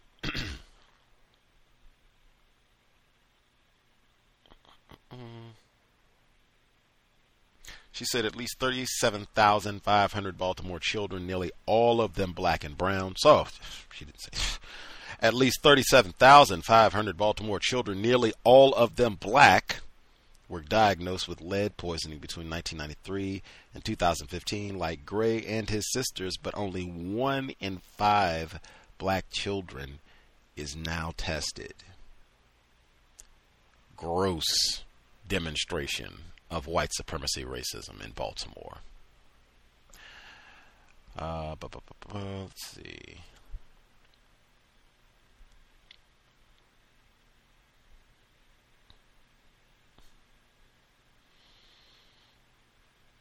Just want to make sure I get in. Yes, the situation in Flint is because the niggers don't pay their bills. Yes. And he was, they said he resigned uh, after the outrage. I would be willing to wager a considerable amount uh, that I'm trying to make sure I get his full name.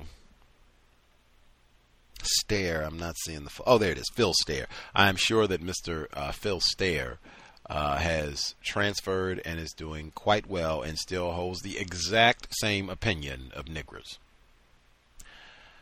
Uh, I will leave it there, I think. Oh, wait a minute. I had higher miscarriage rates. That's where I'll leave it.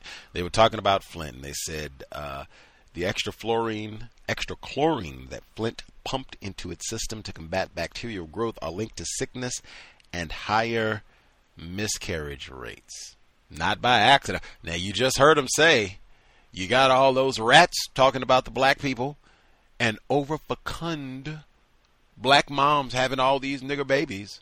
Of course, some of this would end up curtailing the number of black children being born. Not to mention, we're going to, you know, contaminate all the ones that do end up making it. But, oh, yeah, we'll reduce some of the ones that end up coming on the planet to begin with. Anything to make sure we don't have too many dark babies, as always. You know whoopee. More of that. Anything else folks need to get in before we get to audio segment number two?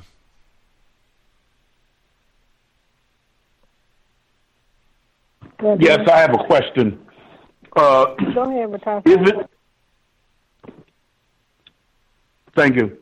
Uh, I have a question. Uh, isn't um, the globally uh, popularized young person, first name Greta, I don't know her last name, isn't this subject is something that she talks about? Yes, sir. Although I don't know if she talks about it through the lens of white supremacy racism, but yes, sir. Exactly. But, exactly. Although that's the point I was making. She might it wouldn't surprise me if she's able to throw in some white privilege this and social justice that and marginalized communities. Like oh yeah it wouldn't surprise me. She she probably will add that to her repertoire if she hasn't already uh, shortly. So yeah. Stay tuned for that I, yeah i haven't heard it yet but i'll be listening. Thank you. Uh, ivy did you have a comment you were going to a question Oh yeah. Um I wanted to say that um, she said that the the we're getting arrested more for drugs, but our I guess drug use and possession and things of that nature are similar to white. It's so interesting that that ha- that that's been that that's been said a lot that it's similar. The same thing with um I think uh, Michelle Alexander said that um one time as well. It's actually not similar at all. Um there is a gulf in between the drug use and drug possession between black people and white people um, white people are over 70% of drug users um, and people who possess drugs and drug dealers. Um, black people are like barely anywhere from 20 and 30%, so it's it's not similar. Um, and she also said something about how our, I guess, aggression and things of that nature. I think she said that our our our aggression and being armed and things of that nature are not uh, are not above white. The same thing I would say in that situation. Not only is it not above them, um, it's there's a gulf in between that. Uh, I mean, I, I cited the the statistics earlier, um, so I wanted to to make that distinction. Like we there there's no comparison, and when criminality is talked about, for, for that's another thing. The majority of criminals are white um, anywhere 70, 80, 90 percent. Um, so there, there, there needs to be that distinction, and it needs to be. I think it needs to be called out um, the criminality of whites, and, and and not be downplayed. And I'm not saying that um, Miss Washington is trying to do that, but I'm just saying I just see that a lot in general. And the last thing that I wanted to say is that I thought um, what Irie said was was very constructive about um, I thought it was brilliant as well. Uh, um, the insight that she had when she when she pointed out that if you don't say, you know, we're dumber, then ultimately you're um you're taking advantage of of people that don't know any better. Like that was that was just so brilliant, and it just shows the savagery the savagery of uh these uh these uh white people. And I'll I'll mute my line. Thanks everyone. Thanks Gus. Much obliged. We will pause here and get back on our counter racist grind with a terrible thing to waste. Uh, again, we are picking up right at the beginning of chapter 3. We will not finish this chapter today, but we'll make a nice dent. If you have other questions for the first portion of the reading, make a note. We will have ample time uh, once we finish with the second audio segment. Again, this is Harriet A. Washington, A Terrible Thing to Waste, Context of White Supremacy, audio segment number two. Chapter 3 Poisoned World The Racial Gradient of Environmental Neurotoxins.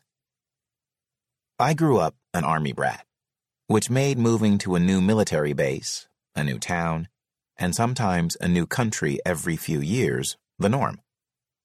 But I was anchored by the adopted hometowns of Croton on Hudson, New York, where my maternal grandparents lived and 30 miles away, the Harlem home of my aunt and uncle. Whenever I visited Croton, I'd join playmates and cousins in daily routines of outdoor games like hide and go seek, skating, and cycling as we ranged for miles across vast neighborhood gardens and the pristine surrounding woods, collecting butterflies, tadpoles, and less savory samples of nature. But Harlem's big city sophistication contrasted sharply with my grandparents' sleepy, exurban town. Flitting to museums, planetariums, art galleries, films, and shopping by subway and bus ruled my days as we walked blocks on streets choked by fuel emissions in that pre lead abatement era. My Harlem playmates had a familiarity with culture that eclipsed that of Croton, or for that matter, on Army bases. Eventually, I realized that they had something else I hadn't encountered in Croton asthma. It's purely anecdotal, but I cannot recall a single Harlem playmate, including my cousins, who didn't suffer bouts of wheezing, carrying an inhaler, or tell of frightening nights spent struggling to breathe while suffering from coughing, chest tightness, and narrowing of their airways. Every child in the 30 story building didn't have asthma, of course but it was commonplace. sometimes culminating in a white knuckle ride to Harlem Hospital, 10 blocks down the street. As a child, I made no connection between the plight of my asthmatic playmates and the fact that the 146th Street Depot and its hydrocarbon laden emissions were right across the street from my aunt's building, which is within a large African American residential complex. And this depot, now named the Mother Clara Hale Depot, wasn't alone. Nine of New York City's 10 bus depots were located in Harlem.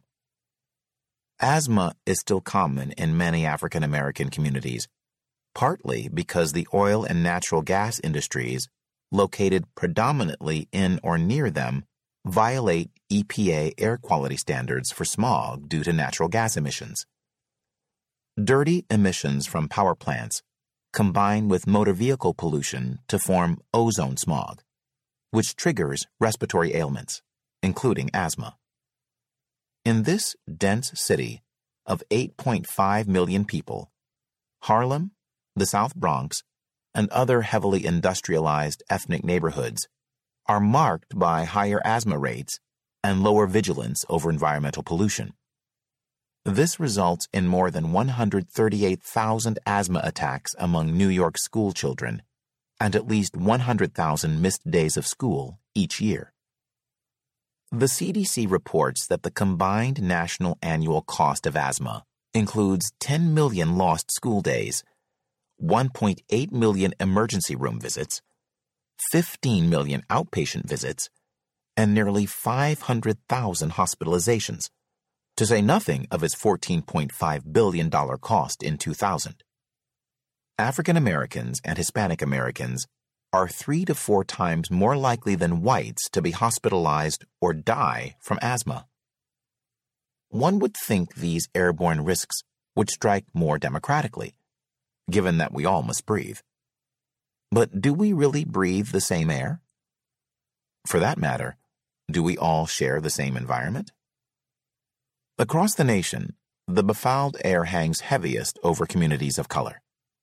University of Minnesota researchers found that about 69% of Hispanic children, 68% of Asian American children, and 61% of African American children live in areas that exceed EPA ozone standards, compared with 51% of white children.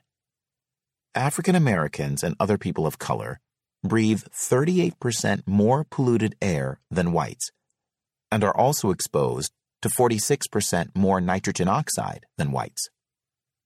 More than 60,000 chemicals were registered for commercial use in the United States by the 1970s. Most, as noted in Chapter 2, without human safety tests. They found their way into a dizzying array of consumer products, from mattresses to computers to cookware to flame resistant sleepwear and plastic sippy cups for babies. Today, the United States has safety data for only a fraction of the 85,000 plus commercially used chemicals.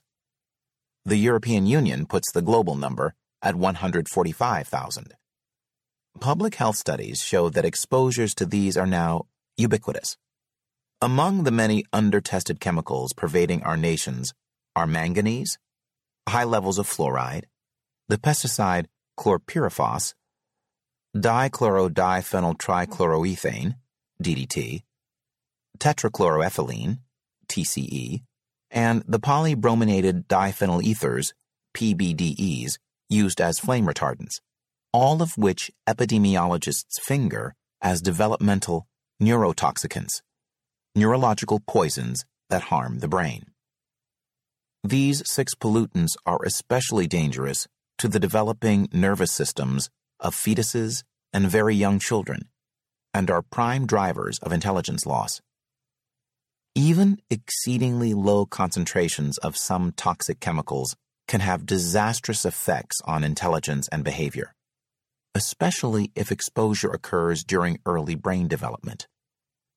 For many of these chemicals, there is no apparent threshold or safe level, even though government safety standards and testing protocols assume that there is. African Americans and other people of color are 79% more likely than white U.S. residents to live in neighborhoods where these potent brain thieves emitted from bus depots, lead smelters, petrochemical plants, refineries, garbage dumps, incinerators, and even nearby highways pose the greatest health danger. This level of disparate exposure characterizes African American communities in 19 states, compared to Hispanic neighborhoods in 12 states and Asian enclaves in 7 states. More than 68% of African Americans live within 30 miles of a coal fired power plant, the distance within which the maximum effects of the smokestack plume tend to occur, compared with the 56% of whites and 39% of Latinos who live in such proximity to a coal fired power plant. As longtime Norco, Louisiana resident Margie Richard told sociology professor Robert D. Bullard, I am surrounded by 27 petrochemical companies and oil refineries. My house is located only three meters away from the 15 acre Shell chemical plant. We are not treated as citizens with equal rights according to U.S. law and international human rights law. Houston, we have a problem. Bullard, director of the Environmental Justice Resource Center at Clark Atlanta University, has written a dozen books about environmental health in America, including his 1990 classic, Dumping in Dixie Race, Class, and Environmental Quality. Because of his analyses, we first learned that race, not income, is the single most important factor in the siting of many sources of brain harming environmental exposures. A revelation which spurred development of the environmental justice movement. African American households with incomes between $50,000 and $60,000 live in neighborhoods that are more polluted than neighborhoods in which white households with incomes below $10,000 live, he wrote. Bullard, then distinguished professor at Texas Southern University and founder of the EPA Office of Environmental Equity, explained that the NIMBY, not in my backyard, sentiment regarding toxic sites that many Americans share has another face. LULUs. Race is still the potent factor for predicting where locally unwanted land uses, LULUs, go.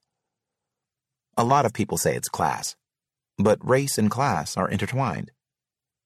Bullard adds that African Americans' own ability to invoke NIMBY is hampered by their relatively low home ownership rate. This disparity is driven by racial discrimination, including mortgage redlining. In 1999, he wrote, only 46% of blacks in the nation owned their homes, compared with 73% of whites. Prior to Bullard's work, no rigorous studies by scholars had examined the connection between race and toxic environmental sites. Bullard first demonstrated the primacy of the race connection when he conducted the first U.S. investigation of race and the placement of noxious waste sites. In 1983, the report based on that study, Solid Waste Sites and the Black Houston Community, determined that all five of that city's garbage dumps, six of its eight garbage incinerators, and three of its four privately owned landfills were located in African American neighborhoods although only 25% of the city's population was black. In 1979, Bullard and his wife, attorney Linda McKeever Bullard, sued to stop the siting of yet another municipal landfill in Houston's suburban Northwood Manor neighborhood. Except for the fact that it was over 82% African American, this suburban middle class community was an unlikely location for a garbage dump, illustrating that African American neighborhoods, middle class and poor alike, were preferential toxic waste sites. Bean versus Southwestern Waste Management, Inc., which charged race based environmental discrimination, was the first suit of its kind in the United States, as citizens contested the siting of public facilities in their ethnically distinct communities or neighborhoods. Without a doubt, this was a form of apartheid where whites were making decisions and black people, brown people, and people of color including American Indians on reservations, had no seat at the table, summarized Bullard. But the courts decided against the plaintiffs, noting, an intent to discriminate must be demonstrated. Decisions that may appear poorly based to some people are not necessarily unconstitutional or illegal. The Supreme Court decided a series of similar cases, including Washington v. Davis, 1976, and Arlington Heights v. Metropolitan Housing Corp., 1977. Each time maintaining that demonstrating a racially disproportionate impact was not enough. To win, complainants must prove an intent to discriminate based on race. This requirement, that the injured communities show intent, presented a much higher hurdle than demonstrating the foreseeable disparate impact on ethnic communities. Many saw it as a serious blow to attempts to hold municipal governments and polluters accountable for environmental poisoning of communities of color.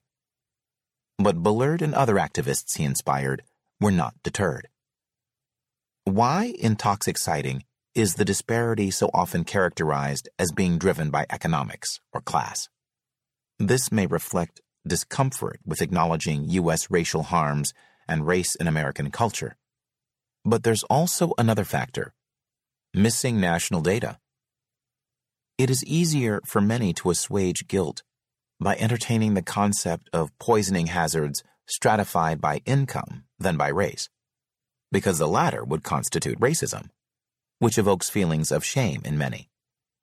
Moreover, some definitions of socioeconomic strata include education, which serves to ascribe risk to the undereducated a subtle form of victim blaming. If studies do not investigate race in the context of environmental hazard placement, it's easier to ignore the phenomenon of race based siting. If it's not studied, it can't be quantified. As a result, studies tend to focus on environmental hazard placement in the context of class. Bullard explained to me that funders simply don't fund studies of race and environmental exposure, so they don't get done. When the epidemiology of race as a driver of environmental exposure rarely enters the canon, race as a risk factor becomes invisible. Moreover, the focus on socioeconomics in opposition to race is compounded by the mercurial concept of race in popular culture and expression including within science. Many of us have been taught to think of race as a fixed, genetically mediated, biological characteristic of humans. However, race is chiefly a social category that encompasses what is commonly referred to as ethnicity common geographic origins, ancestry, family patterns, cultural norms and traditions, and the social history of specific groups explains Professor David R. Williams of the Harvard T.H. Chan School of Public Health. Medical journal articles and reports that refer to race rarely define it. And when they do, the definitions are inconsistent and vary in their validity.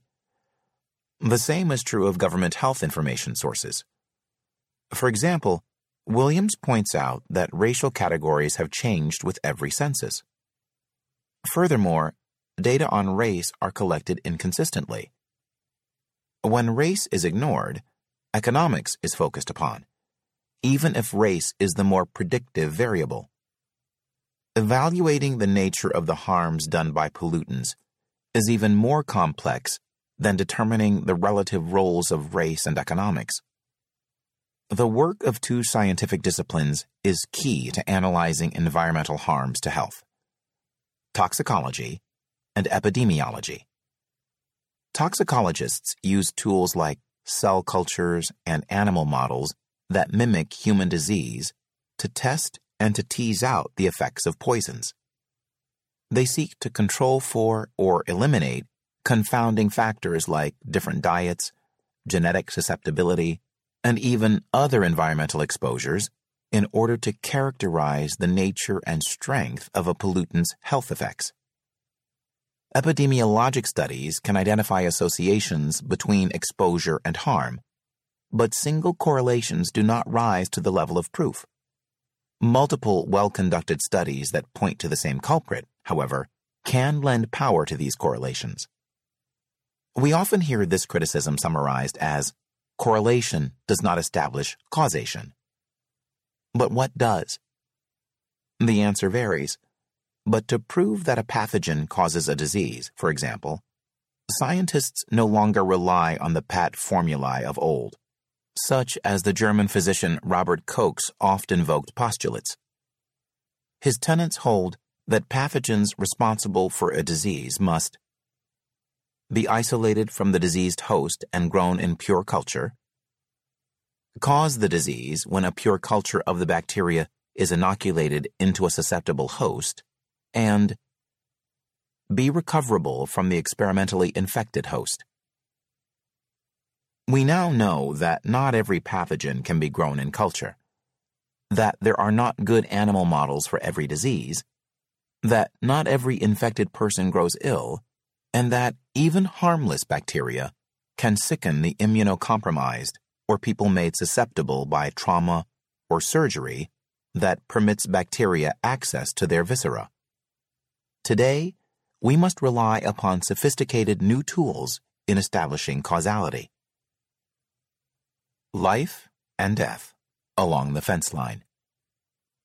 Not all the deadly clouds hover over crowded cities like New York, Los Angeles, and Houston.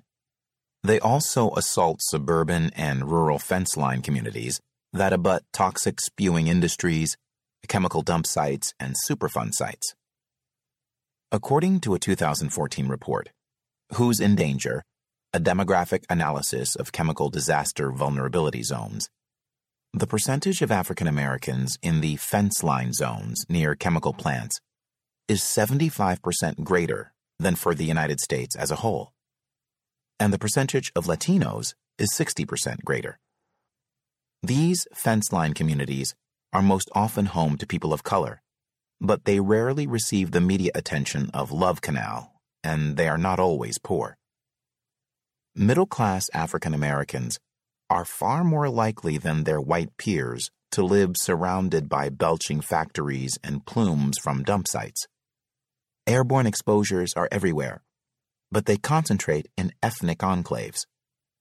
As usual, race rather than poverty dictates the location of Superfund sites, dirty industries, and their ilk.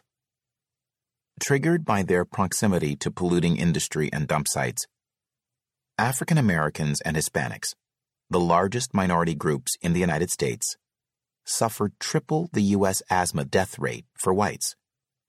We know that dust mites, pets, tobacco smoke, cockroaches, and mold are among the risk factors for asthma. But poor external air quality drives not only asthma, but also cancer rates, which are higher among African American and Hispanic populations.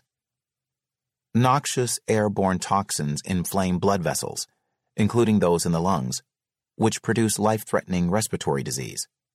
Rampant brain damage strikes adults and children alike thanks to airborne heavy metals like lead and mercury, as well as hydrocarbons in fuel exhausts and industrial emissions. These directly threaten intelligence by impairing neurological function.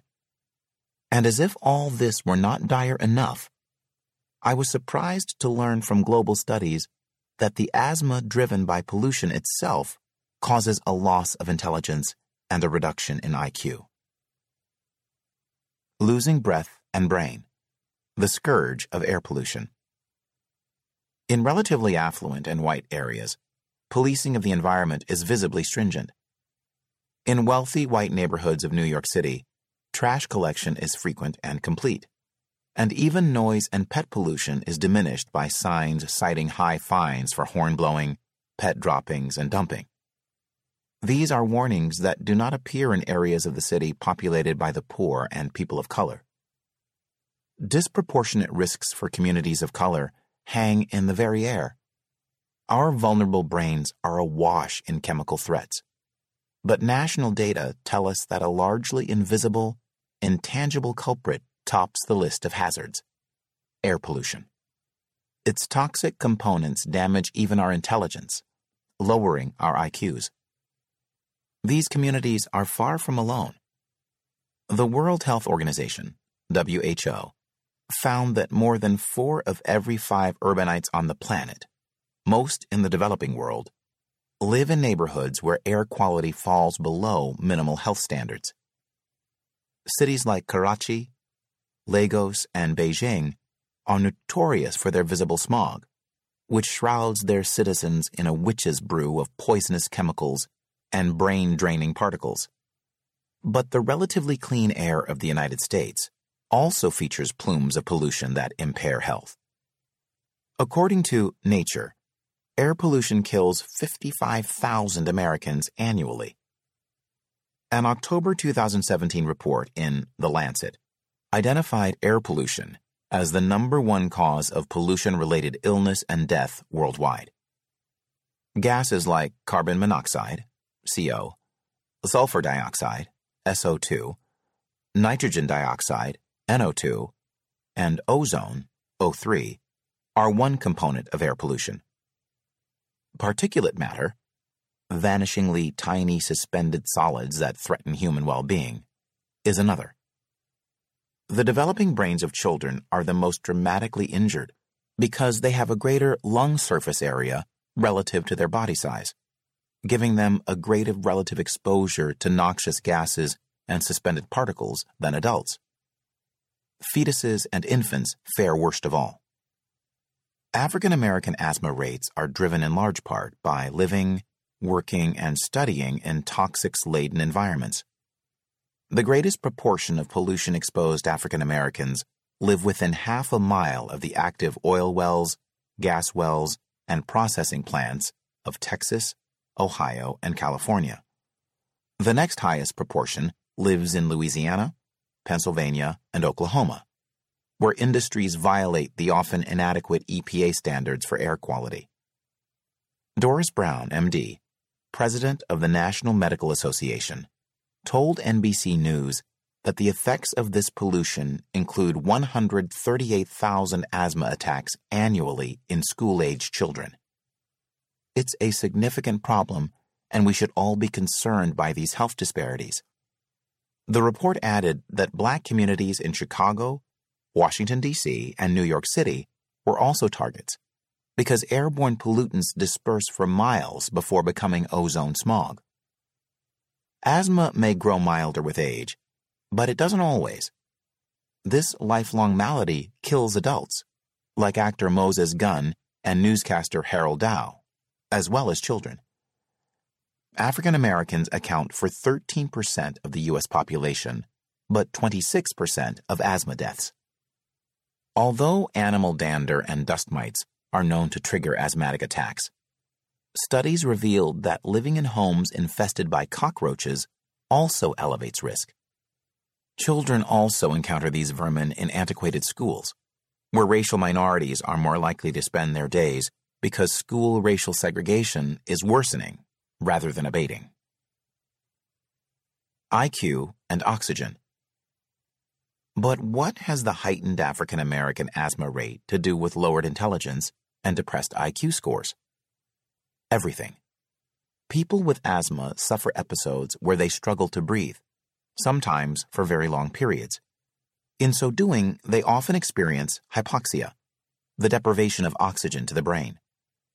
If this continues for too long, asthmatics, near drowning victims, and others who suffer hypoxia can experience lifelong after effects, including lower neuropsychological performance, according to Harvard researchers who studied perinatal exposures and later cognition.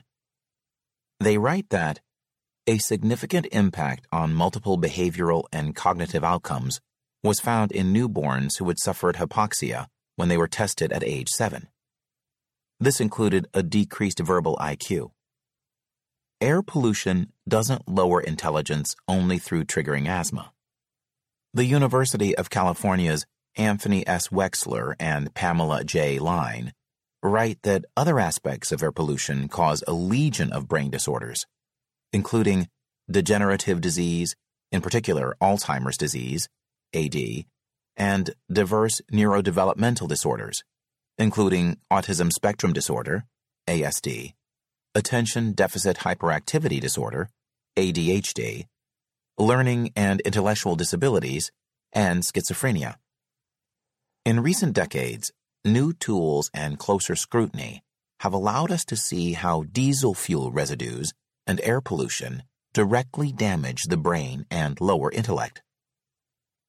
A 2008 Harvard School of Public Health study of 1,000 pregnant Boston women who carried backpacks to measure their air pollution exposure until they delivered found that they were constantly exposed to about 0.53 micrograms per cubic meter of black carbon, exposures associated with intellectual decline. When these women's children underwent a battery of cognitive tests 8 to 11 years later, these exams revealed measurable decreases in verbal and nonverbal intelligence as well as in memory. They found lowered scores consistently at all levels of exposure. These linear regression based analyses did not establish causation, but this is strong evidence.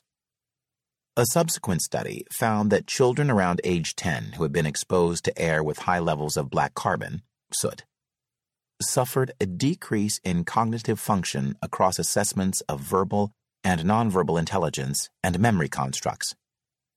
The scientists concluded that particulate matter, tiny airborne pieces of various carbon compounds and heavy metals as a result of burning fuel, was largely responsible.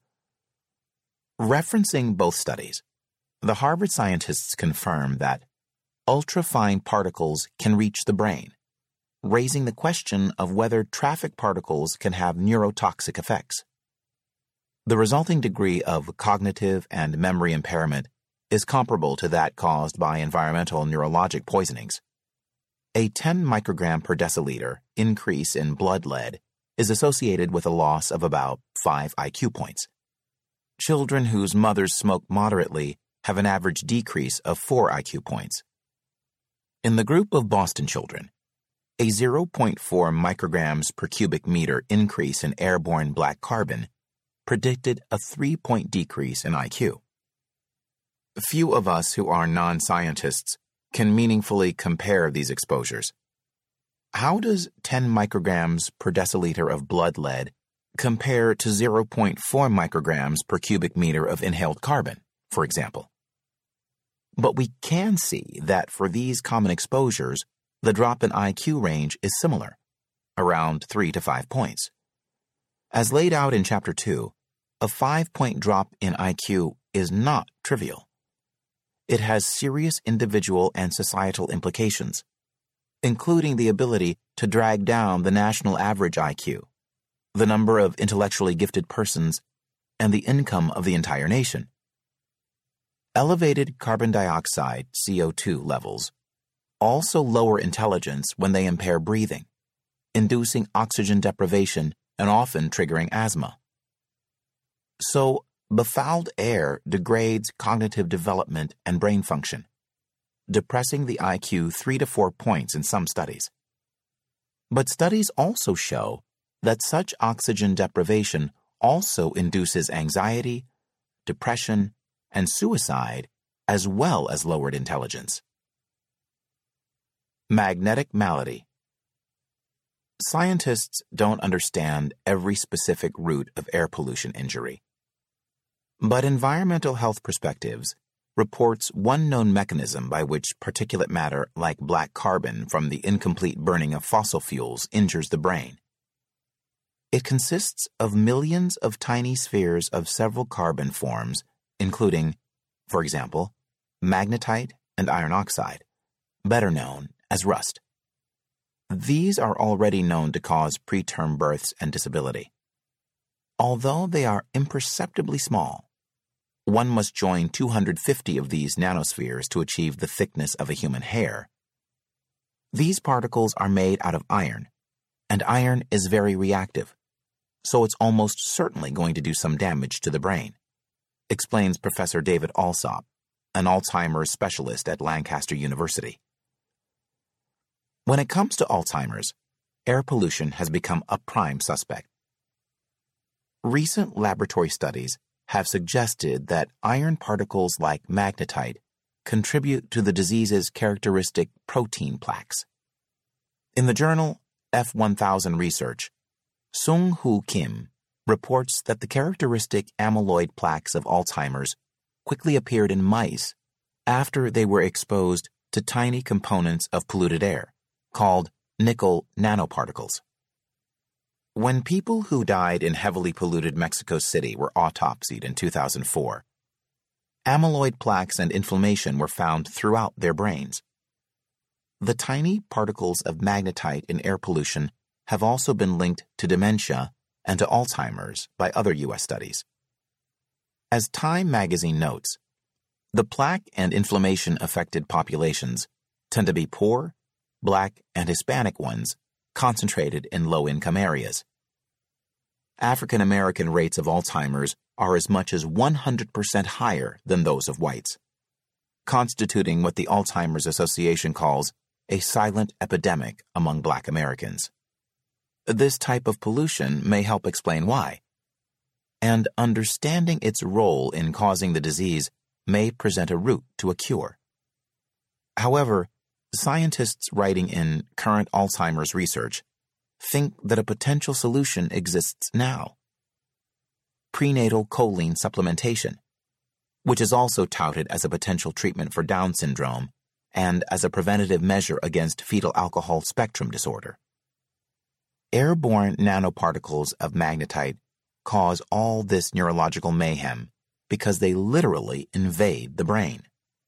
This ore, more magnetic than any other natural mineral in the world, is unleashed into the air by diesel burning vehicles. When polluted air is inhaled, magnetite travels from the nose to the brain along the olfactory nerve.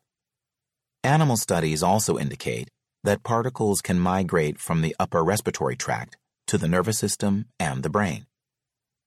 Skeptics who question magnetite's danger to cognition point out that it occurs naturally in the human brain and therefore is unlikely to be an agent of harm. Magnetite is found naturally in the brain, but natural and safe are not synonyms.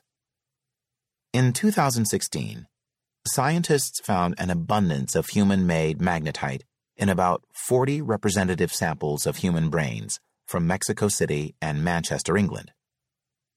They knew the magnetite came from air pollution because naturally occurring magnetite and the pollution borne type, the one suspected of causing disease, are quite different. Intrinsic magnetite is jagged and crystalline, but the high heat of industrial engines produces pollutant magnetite that is smoothly rounded. And this foreign type is present in the brains of pollution affected people in far greater quantities, as much as 100 times the amount of the naturally occurring form. A research study described in Scientific American also links Alzheimer's to DDT and suggested that genetic vulnerability may combine with DDT exposure to create the most devastating cases. Air pollution damages the brains and undermines mental abilities of adults, too, and even the elderly. Cognitive damage was measured in older women from both rural and urban environments with long term exposure to air pollution from heavy traffic, and it was found to be cumulative, increasing over time. Of course, in order to interpret this damage, researchers had to correct for many confounding factors. These included sporting activities, age, education level, depression, chronic obstructive pulmonary disease, COPD, chronic vascular disease, heart disease, stroke, high blood pressure, and diabetes.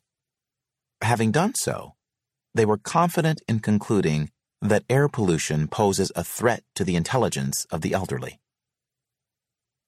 Petrochemical corridors. According to American companies' own toxic release inventory filings for 2010, 21,000 U.S. facilities reported discharging 3.9 billion pounds of toxic chemicals into U.S. land and air. In Louisiana alone, 361 industries released 130 million tons of hazardous wastes and emissions, fully 64% of which was dumped into the black parishes that are home to cities like Alsen, which is 98.9% African American. The industry calls this the petrochemical corridor. But for its residents, the plethora of excess disease has earned it the sobriquet Cancer Alley.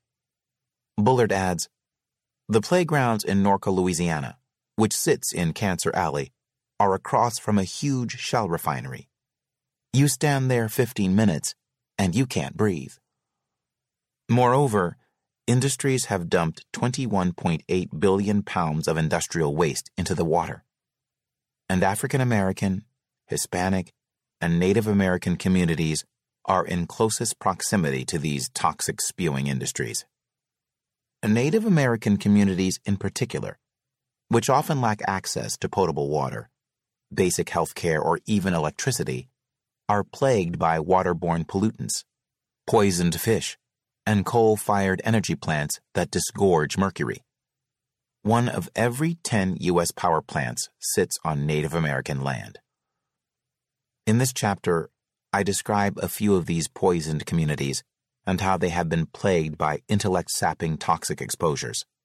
But first, I recount a mid 1980s encounter that brought home to me the realization that some U.S. industries poison unsuspecting Americans with impunity. Manufacturing confusion, benzene, sulfides, and fence line communities. I met Cecil Fisher only once, but I will never forget him. His brother Eric was a fellow movie buff who, as we caught up between showtimes, told me that Cecil had nearly died of leukemia. As Eric and I stood beneath a theater's marquee in Rochester, New York, early one summer evening, a man approached us with a strange gait, unsteady yet rapid. His skin was coarse, his face gaunt, his eyes sunken, and his pale cotton shirt billowed around his precariously thin form. His crinkly reddish brown hair was so sparse that his entire scalp was visible.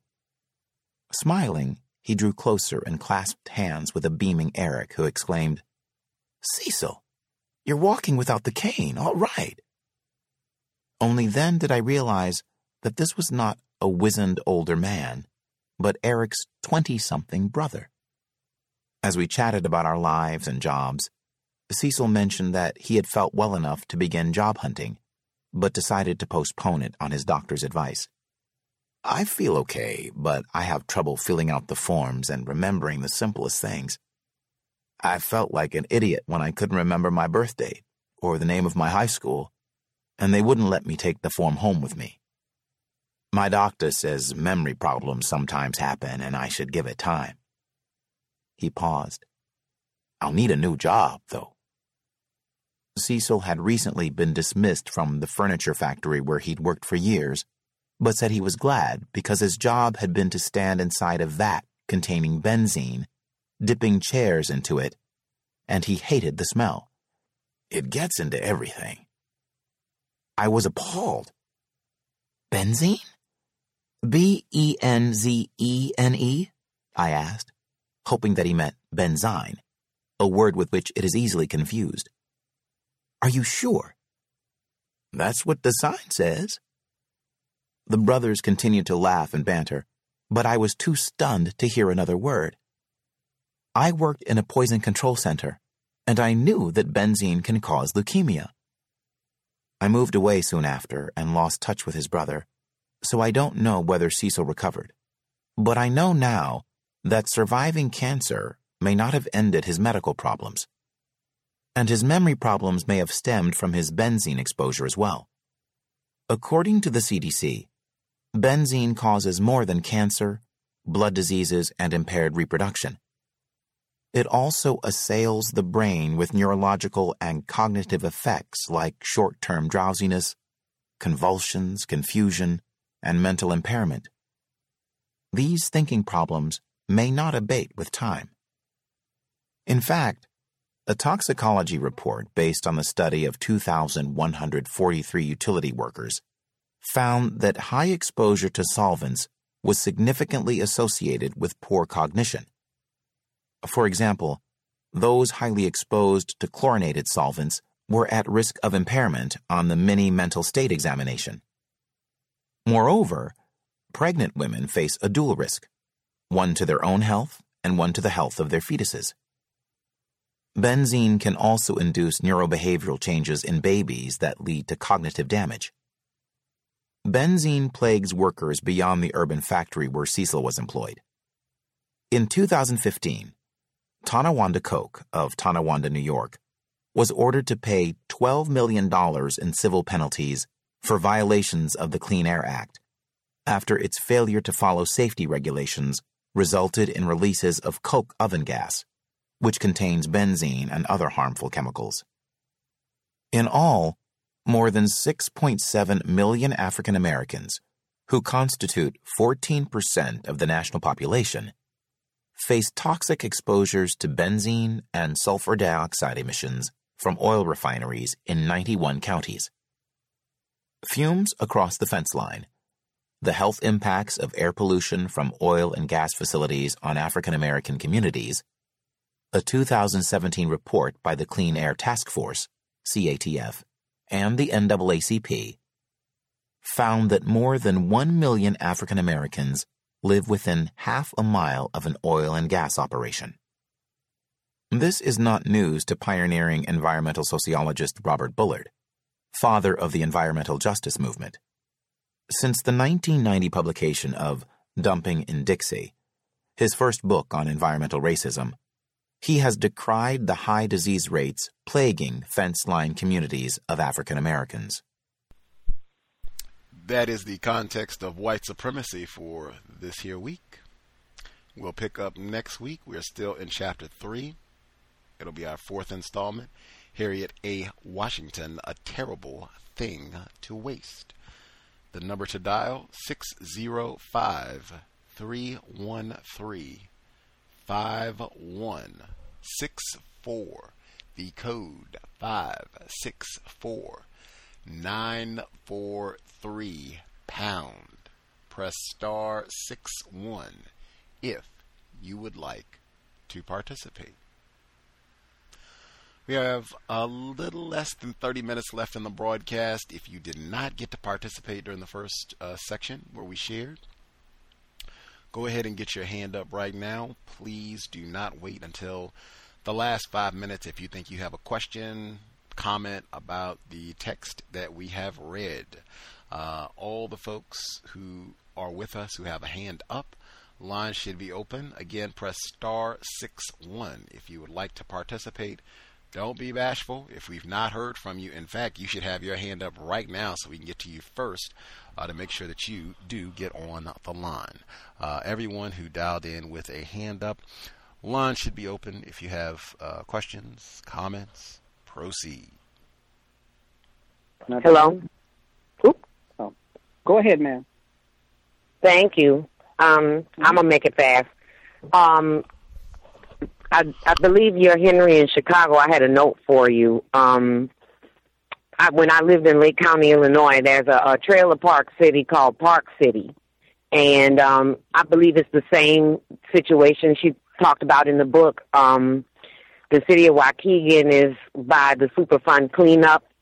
And Park City is literally a trailer park, and because it's close to, I don't know if you're familiar with Gurnee, I'm pretty sure it's a case of that same thing that she described in the book. These really poor white people being protected from ecological um, terrorism there in Lake County. Um, I taught myself a little bit more about chemistry out of boredom. Um, and one thing I learned is you can take an element or um, an atom of some sort and make it deadly by just adding one extra electron to it, or or like uh, like changing the bond and the isotopes and all this other stuff, and and they know that.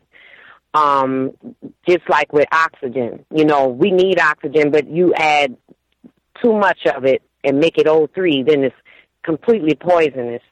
Um, in in uh, southern Louisiana, of course, around New Orleans, where I've lived all my life, mostly, um, there is there are two cities that are um, replete with refineries. One is Meraux. Meraux is definitely has visible refineries, and the next city uh, before that in what's called uh, Saint Bernard Parish is um, Chalmette, Louisiana, and the so-called poor white trash, and I'm air quoting, but you know that's what they refer to them as, lived out there. But what's right after that, in the downwind, the Ninth Ward, and New Orleans East, um, which suffered another form of uh, terrorism later.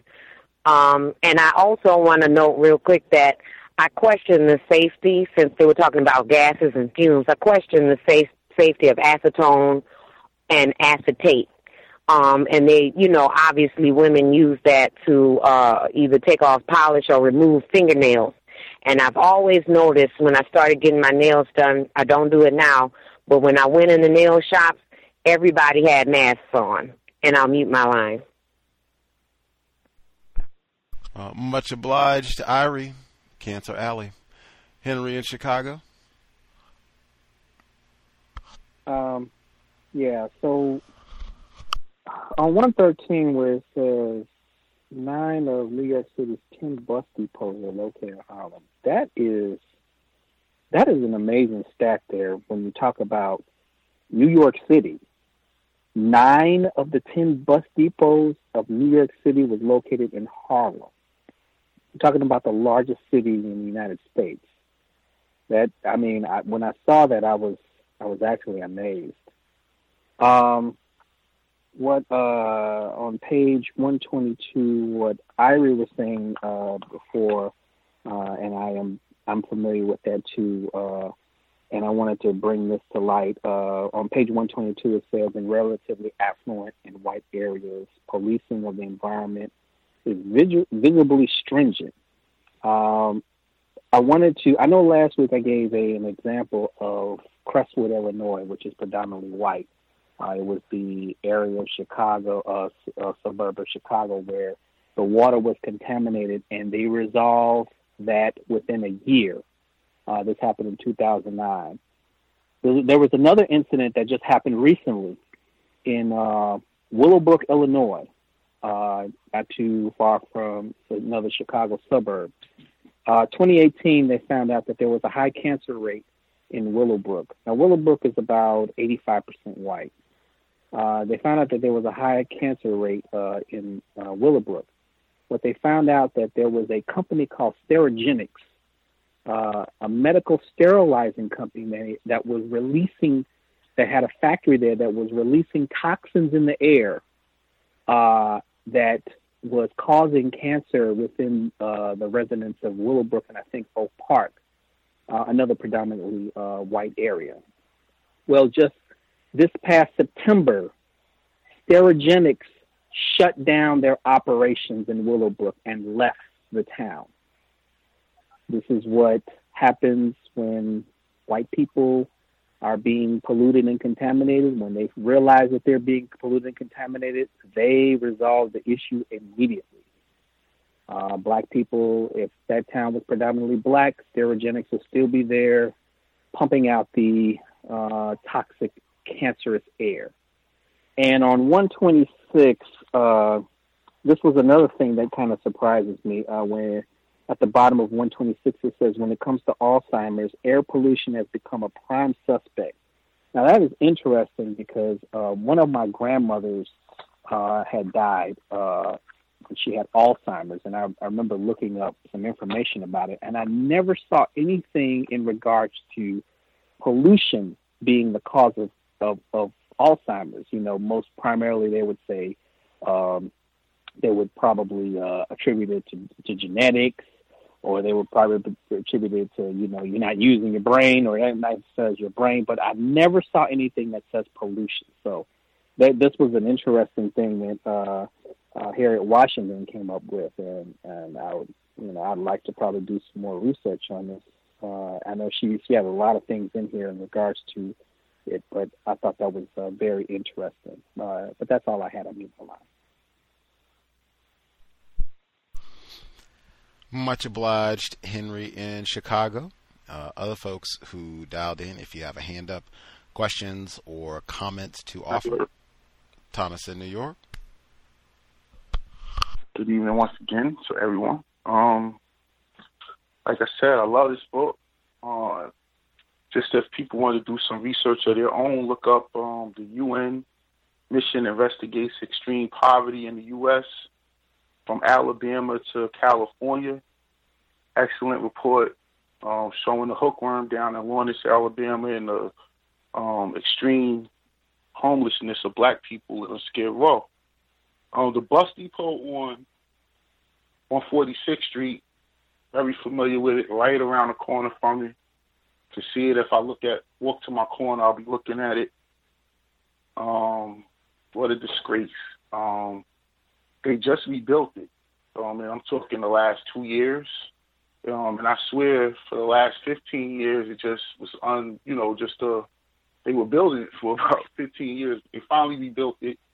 And um, it's supposed to contain the smoke from the bus stacks, you know. Now, during the time that they weren't, um, this thing wasn't operable, the buses were just double parked outside. So it was, you know, I, I would imagine that was much be- worse for the people, you know, um, in the area um, than them being indoors. So uh, terrible. Uh, and I, am quite familiar with most of the bus depots in Manhattan, all being uptown. Um, it's a disgrace. Um, and I never really paid attention. Only one downtown is the Port Authority on 42nd Street. I mean, it's the only one downtown, and that's completely in, indoor and inundated, and like seven stories. So, you know, smoke has a long way to get out, but man, terrible. Um, all the new energy efficient buses are in the white areas. Um, they're not the ones I see um, rolling into the bus depot around the corner from me. They, but I do see these energy efficient electric buses, so I imagine um, they're being housed in white areas. Um, I didn't like the part when the author said that um, white people um, felt shame or feel shame. That's why they don't use certain, certain verbiage, or I, I just don't agree with white people being shamed at all. Um, the asthma, um, very familiar with that as well. Uptown New York and South Bronx. I equated to all the major highways run through these areas. I-95, um, 78, uh, Route One, you know, it all run through these areas, the George Washington Bridge, you know, um, so I equate that to that. Um, terrible how everything is just situated to run through the Bronx, the least white of all the boroughs. In fact, it's 90% non-white. Um, Harvard, um, I think they said the P.F. Chang School of Social Behavior, the Harvard School of Public Health. You know, they've been studying this. You know, this isn't something that they're just that they're they're um, totally unoblivious to. They know what they're doing. I mean, they study it, they refine it, they perfect it in the best schools in the country or maybe the world. This is what they do. If it's in Harvard, it's in Princeton. They have the same type of criteria for um, credential, um, critiques and credentials. The IQ tests are gauged to gather information to get accurate data on how effective their racism, white supremacy is working she's showing in the book how they can effectively lower IQ scores just by adding chemicals into people's environment to lower your score. Even if you were on par with white people IQ wise, they could lower it. You know, just put a bus depot there. You know, put a highway going through there. It's real easy. Um, they talked about nanoparticles. Another article, all-terrain microbots move by tumbling over complex topography uh, all-terrain microbots move by tumbling over complex topography. You can get you can see some of these nanobots, um, and that's what nanoparticles are. All nanoparticles are man-made. Um, in nature, nothing becomes nano. You know, your human has to interact with it. Um, the benzene exposure, that's the last thing. Working at a factory, a furniture factory, the majority of the furniture in the country that's not bought from a developing country outside of the United States is made in prison. Um, so that doesn't shock me at all. Um, Bob's, Moore, Flanigan, Ashley, add the name. That's where they get their furniture from. I mean, my line. Thank you, guys. Buddy. Real easy to get an inmate to stand in a pit of benzene. Dip that chair in there, Negra. Yes.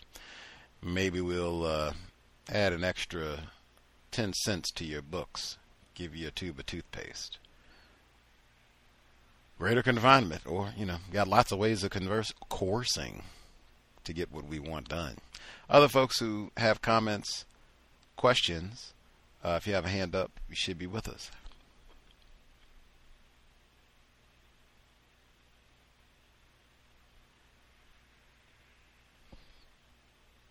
Any other folks listening and have comments, questions they wanted to make sure? Hmm, that's so odd. Can I, can I be heard? Greetings, retired firefighter. Yes, uh, from listening uh, to the uh, the the book, uh, it just reminds me as a uh, in my younger years, uh, all the way up until teenage years, the area that is called in the city of Miami that's called Coconut Grove it was first allowable for non-white black people to stay in the western portion, uh, away from the uh, Biscayne Bay and the Atlantic Ocean, of course. Uh, the city of Miami's garbage system, main garbage system, uh, with a huge smokestack, uh, was located in the area right next door to the schools that was in the area for black children. I can still smell in my brain that sweet smell of garbage that used to come out of that stack. Uh, I used to go there to visit my uh, grandmother a lot, and uh, I can still, you know, it, it just the, the book itself reminds me of that, just by uh, listening to uh, the uh, the book report. That's all I have to say. Thank you. Much obliged, retired firefighter. Those incinerators, put those next to the Negras. Uh, let's see. Other folks that we have missed, uh, especially if you haven't spoken at all, uh, if you have a hand up, star six one, proceed.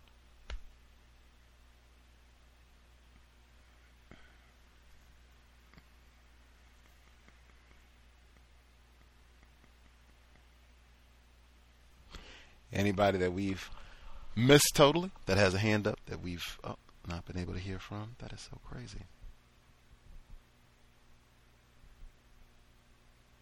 Hmm. Uh, I'll double check and make sure the switchboard is not acting a little funky. I thought I had opened up one of the lines. We'll try one more time. Let's see. Alrighty, let's see. Did that work? Yes.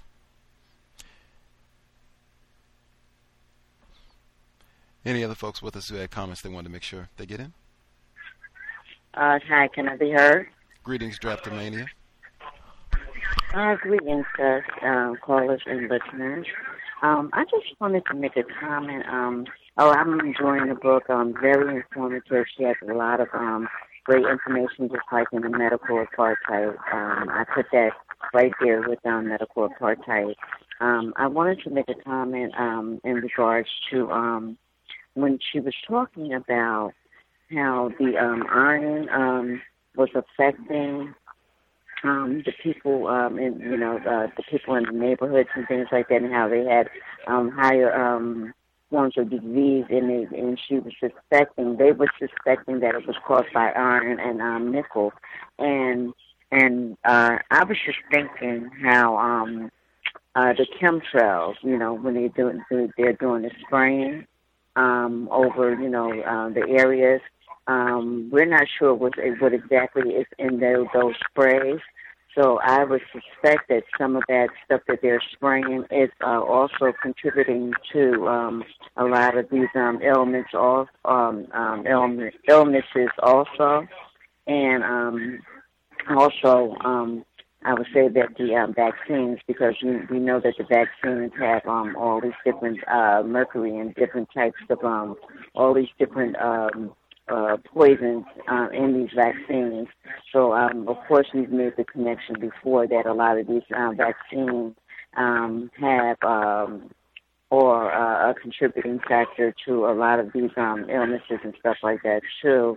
Um, and I also, as far as the um, the gentleman that um, that got that was sick that she was prescribing, and how she was um, the guy um, was saying that um, he looked like he was like 80 years old, and he was only um, 20 in his 20s, and it was due to um, I guess the environmental um, pollution that he was working while he was working at his job. I just thought that it was um, really sad that um, he had to go through that, but I can um, identify because I've grown up um, and um, you know lived in some areas um, that uh, you know uh, had to deal with the roaches and you know mice and all of those you know all of those um, um, things factors that do lead to um, just us getting sick.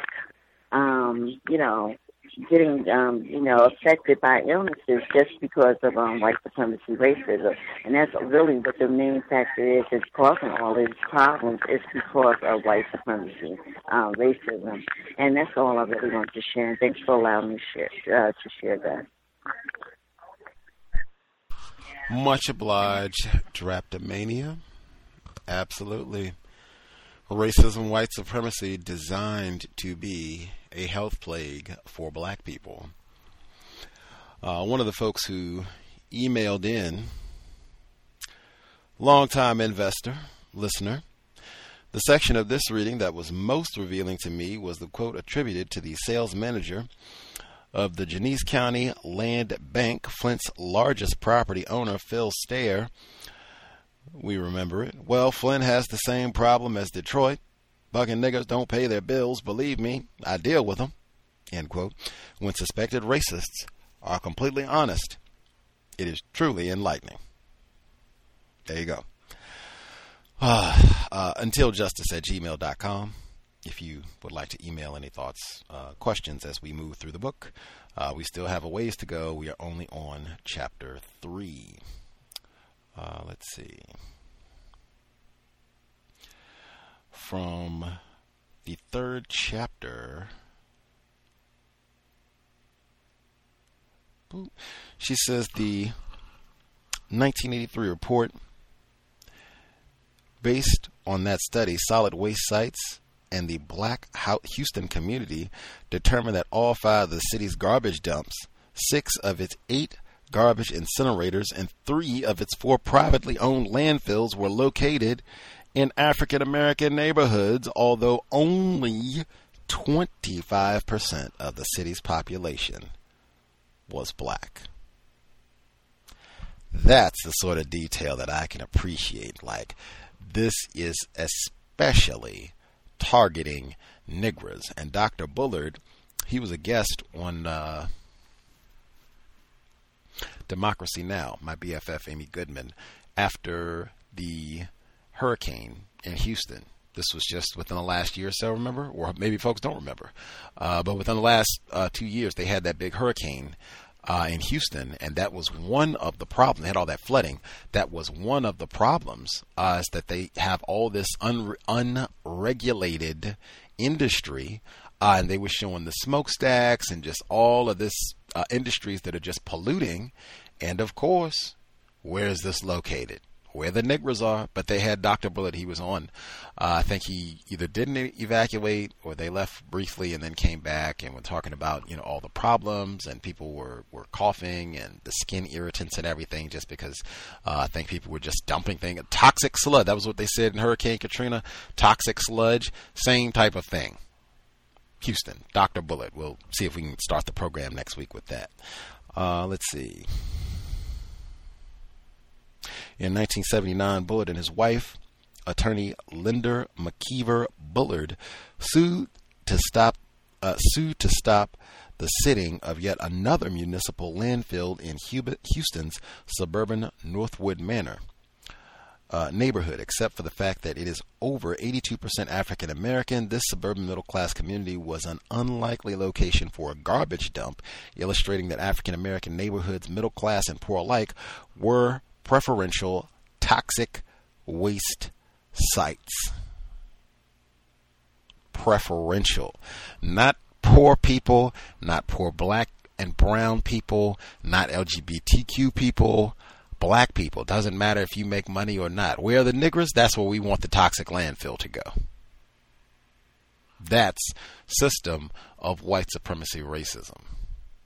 Doesn't matter if you work hard, doesn't matter how much you went to school. Where the niggers? Toxic landfill is supposed to go there.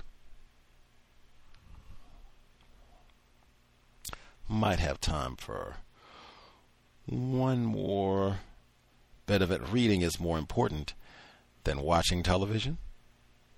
Uh, might have time for one more report. There were just so many uh, areas she talked about the mold and the impact uh, in terms of asthma for a yoga instructor and how we talk about breathing. That's a whole nother component to not being able uh, to breathe. Uh, and her just her casual observation of wow, these black children I grew up with having asthma and, and that you know being kind of odd thing. Uh, and that also being deliberate, we know we're going to have a whole lot of these niggers that are not going to be able to breathe and how that's going to compromise their quality of life, what they're able to do, what they're not able to do, particularly in their childhood. We already, know. and black people, 26% of the deaths from asthma. Medical apartheid on many different levels, but uh, yeah, let's see. Anything else? Make sure. We'll be on this book for a while, so if you are listening in, if you're not able to participate live during the broadcasts, you will have ample opportunity if you would like to email, submit a question, uh, submit something to think about as we're uh, proceeding through the book. This is not necessarily a short book, so we have uh, a ways to go. Uh, before we're all done, feel free to participate as we proceed. Um, mm,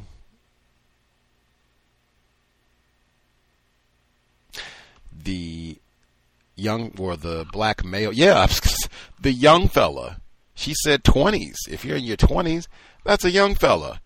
You get a guy in his 20s and he looks like he's old and decrepit and about to die. That I mean, and if this person's not in greater confinement, I thought that was a great point Thomas in New York made about the furniture. But let's this fella's not in greater confinement. What type of pressure are they exerting where, hey, this is your job. I, am sure this fella is not making, you know, a hundred thousand dollars. I could be wrong. Uh, what type of pressure are are they exerting on him to? Well, you want to keep your job? You better get in that tub and you know dip that chair in that benzene. I mean, I can't imagine them giving him like a hazmat suit and proper training with how to deal with all of that. Like, what type of tr- uh, excuse me, what pressure is brought to bear on someone that would make them continue in that sort of work environment? That's why I say all the time, you have to take your safety seriously, and you have to be the one who prioritizes your safety because that right there will happen to a whole lot of black people. I don't care. Get on in there. We'll sit back and crack jokes about it. Have you on, you know, Instagram laughing about, look at that coon. Got him in the benzene. He's going crazy. Look at his brain particles falling out of his ear right there. That many different times, many different ways could be articulated from what we read this week. That is another illustration, the system of white supremacy racism. Wow. We will pause here and resume uh, next Thursday. Same time, 8 p.m. Eastern, 5 p.m. Pacific. We'll be here tomorrow for Workplace Racism. Much obliged for everyone's participation. I hope it was worthy of your Thursday evening. Sobriety would be best under conditions of white supremacy. She mentioned noxious alcohol previously as a part of the chemical and biological onslaught, as did Henry in Chicago, even with the new legislation in addition to being sober, let's be buckled up every time we are in a vehicle, passenger or driver. Let's do everything we can to minimize contact with race soldiers. We had an homage to Freddie Gray this evening. Buckled up every time. And if you are driving, you're sober, buckled up, you are not on the cell phone. If you are behind the wheel, again, just trying to do the small things to stay as safe as possible under extraordinarily dangerous conditions. With that, Creator, we ask that you help us remain patient with other black people, victims of white supremacy. We ask that you help us remain patient with ourselves. Remind us to demonstrate the highest levels of black self respect at all times, in all places, each and every time we are in contact with another black person. It has been time. Replace white supremacy with justice immediately. Cow signing out. Thanks all for tuning in. Nigga, you so brainwashed. I'm a victim, brother. Problem. You're a victim. Man, I'm a victim of 400 years of conditioning. Shut up. The man has programmed my conditioning. Mm-hmm. Even my conditioning has been conditioned. With the Lucky Land slots, you can get lucky just about anywhere. This is your captain speaking. Uh, we've got clear runway and the weather's fine, but we're just going to circle up here a while and uh, get lucky. No, no, nothing like that. It's just these cash prizes add up quick. So I suggest you sit back, keep your tray table upright, and start getting lucky. Play for free at LuckyLandSlots.com. Are you feeling lucky? No purchase necessary. Void where prohibited by law. 18 plus terms and conditions apply. See website for details.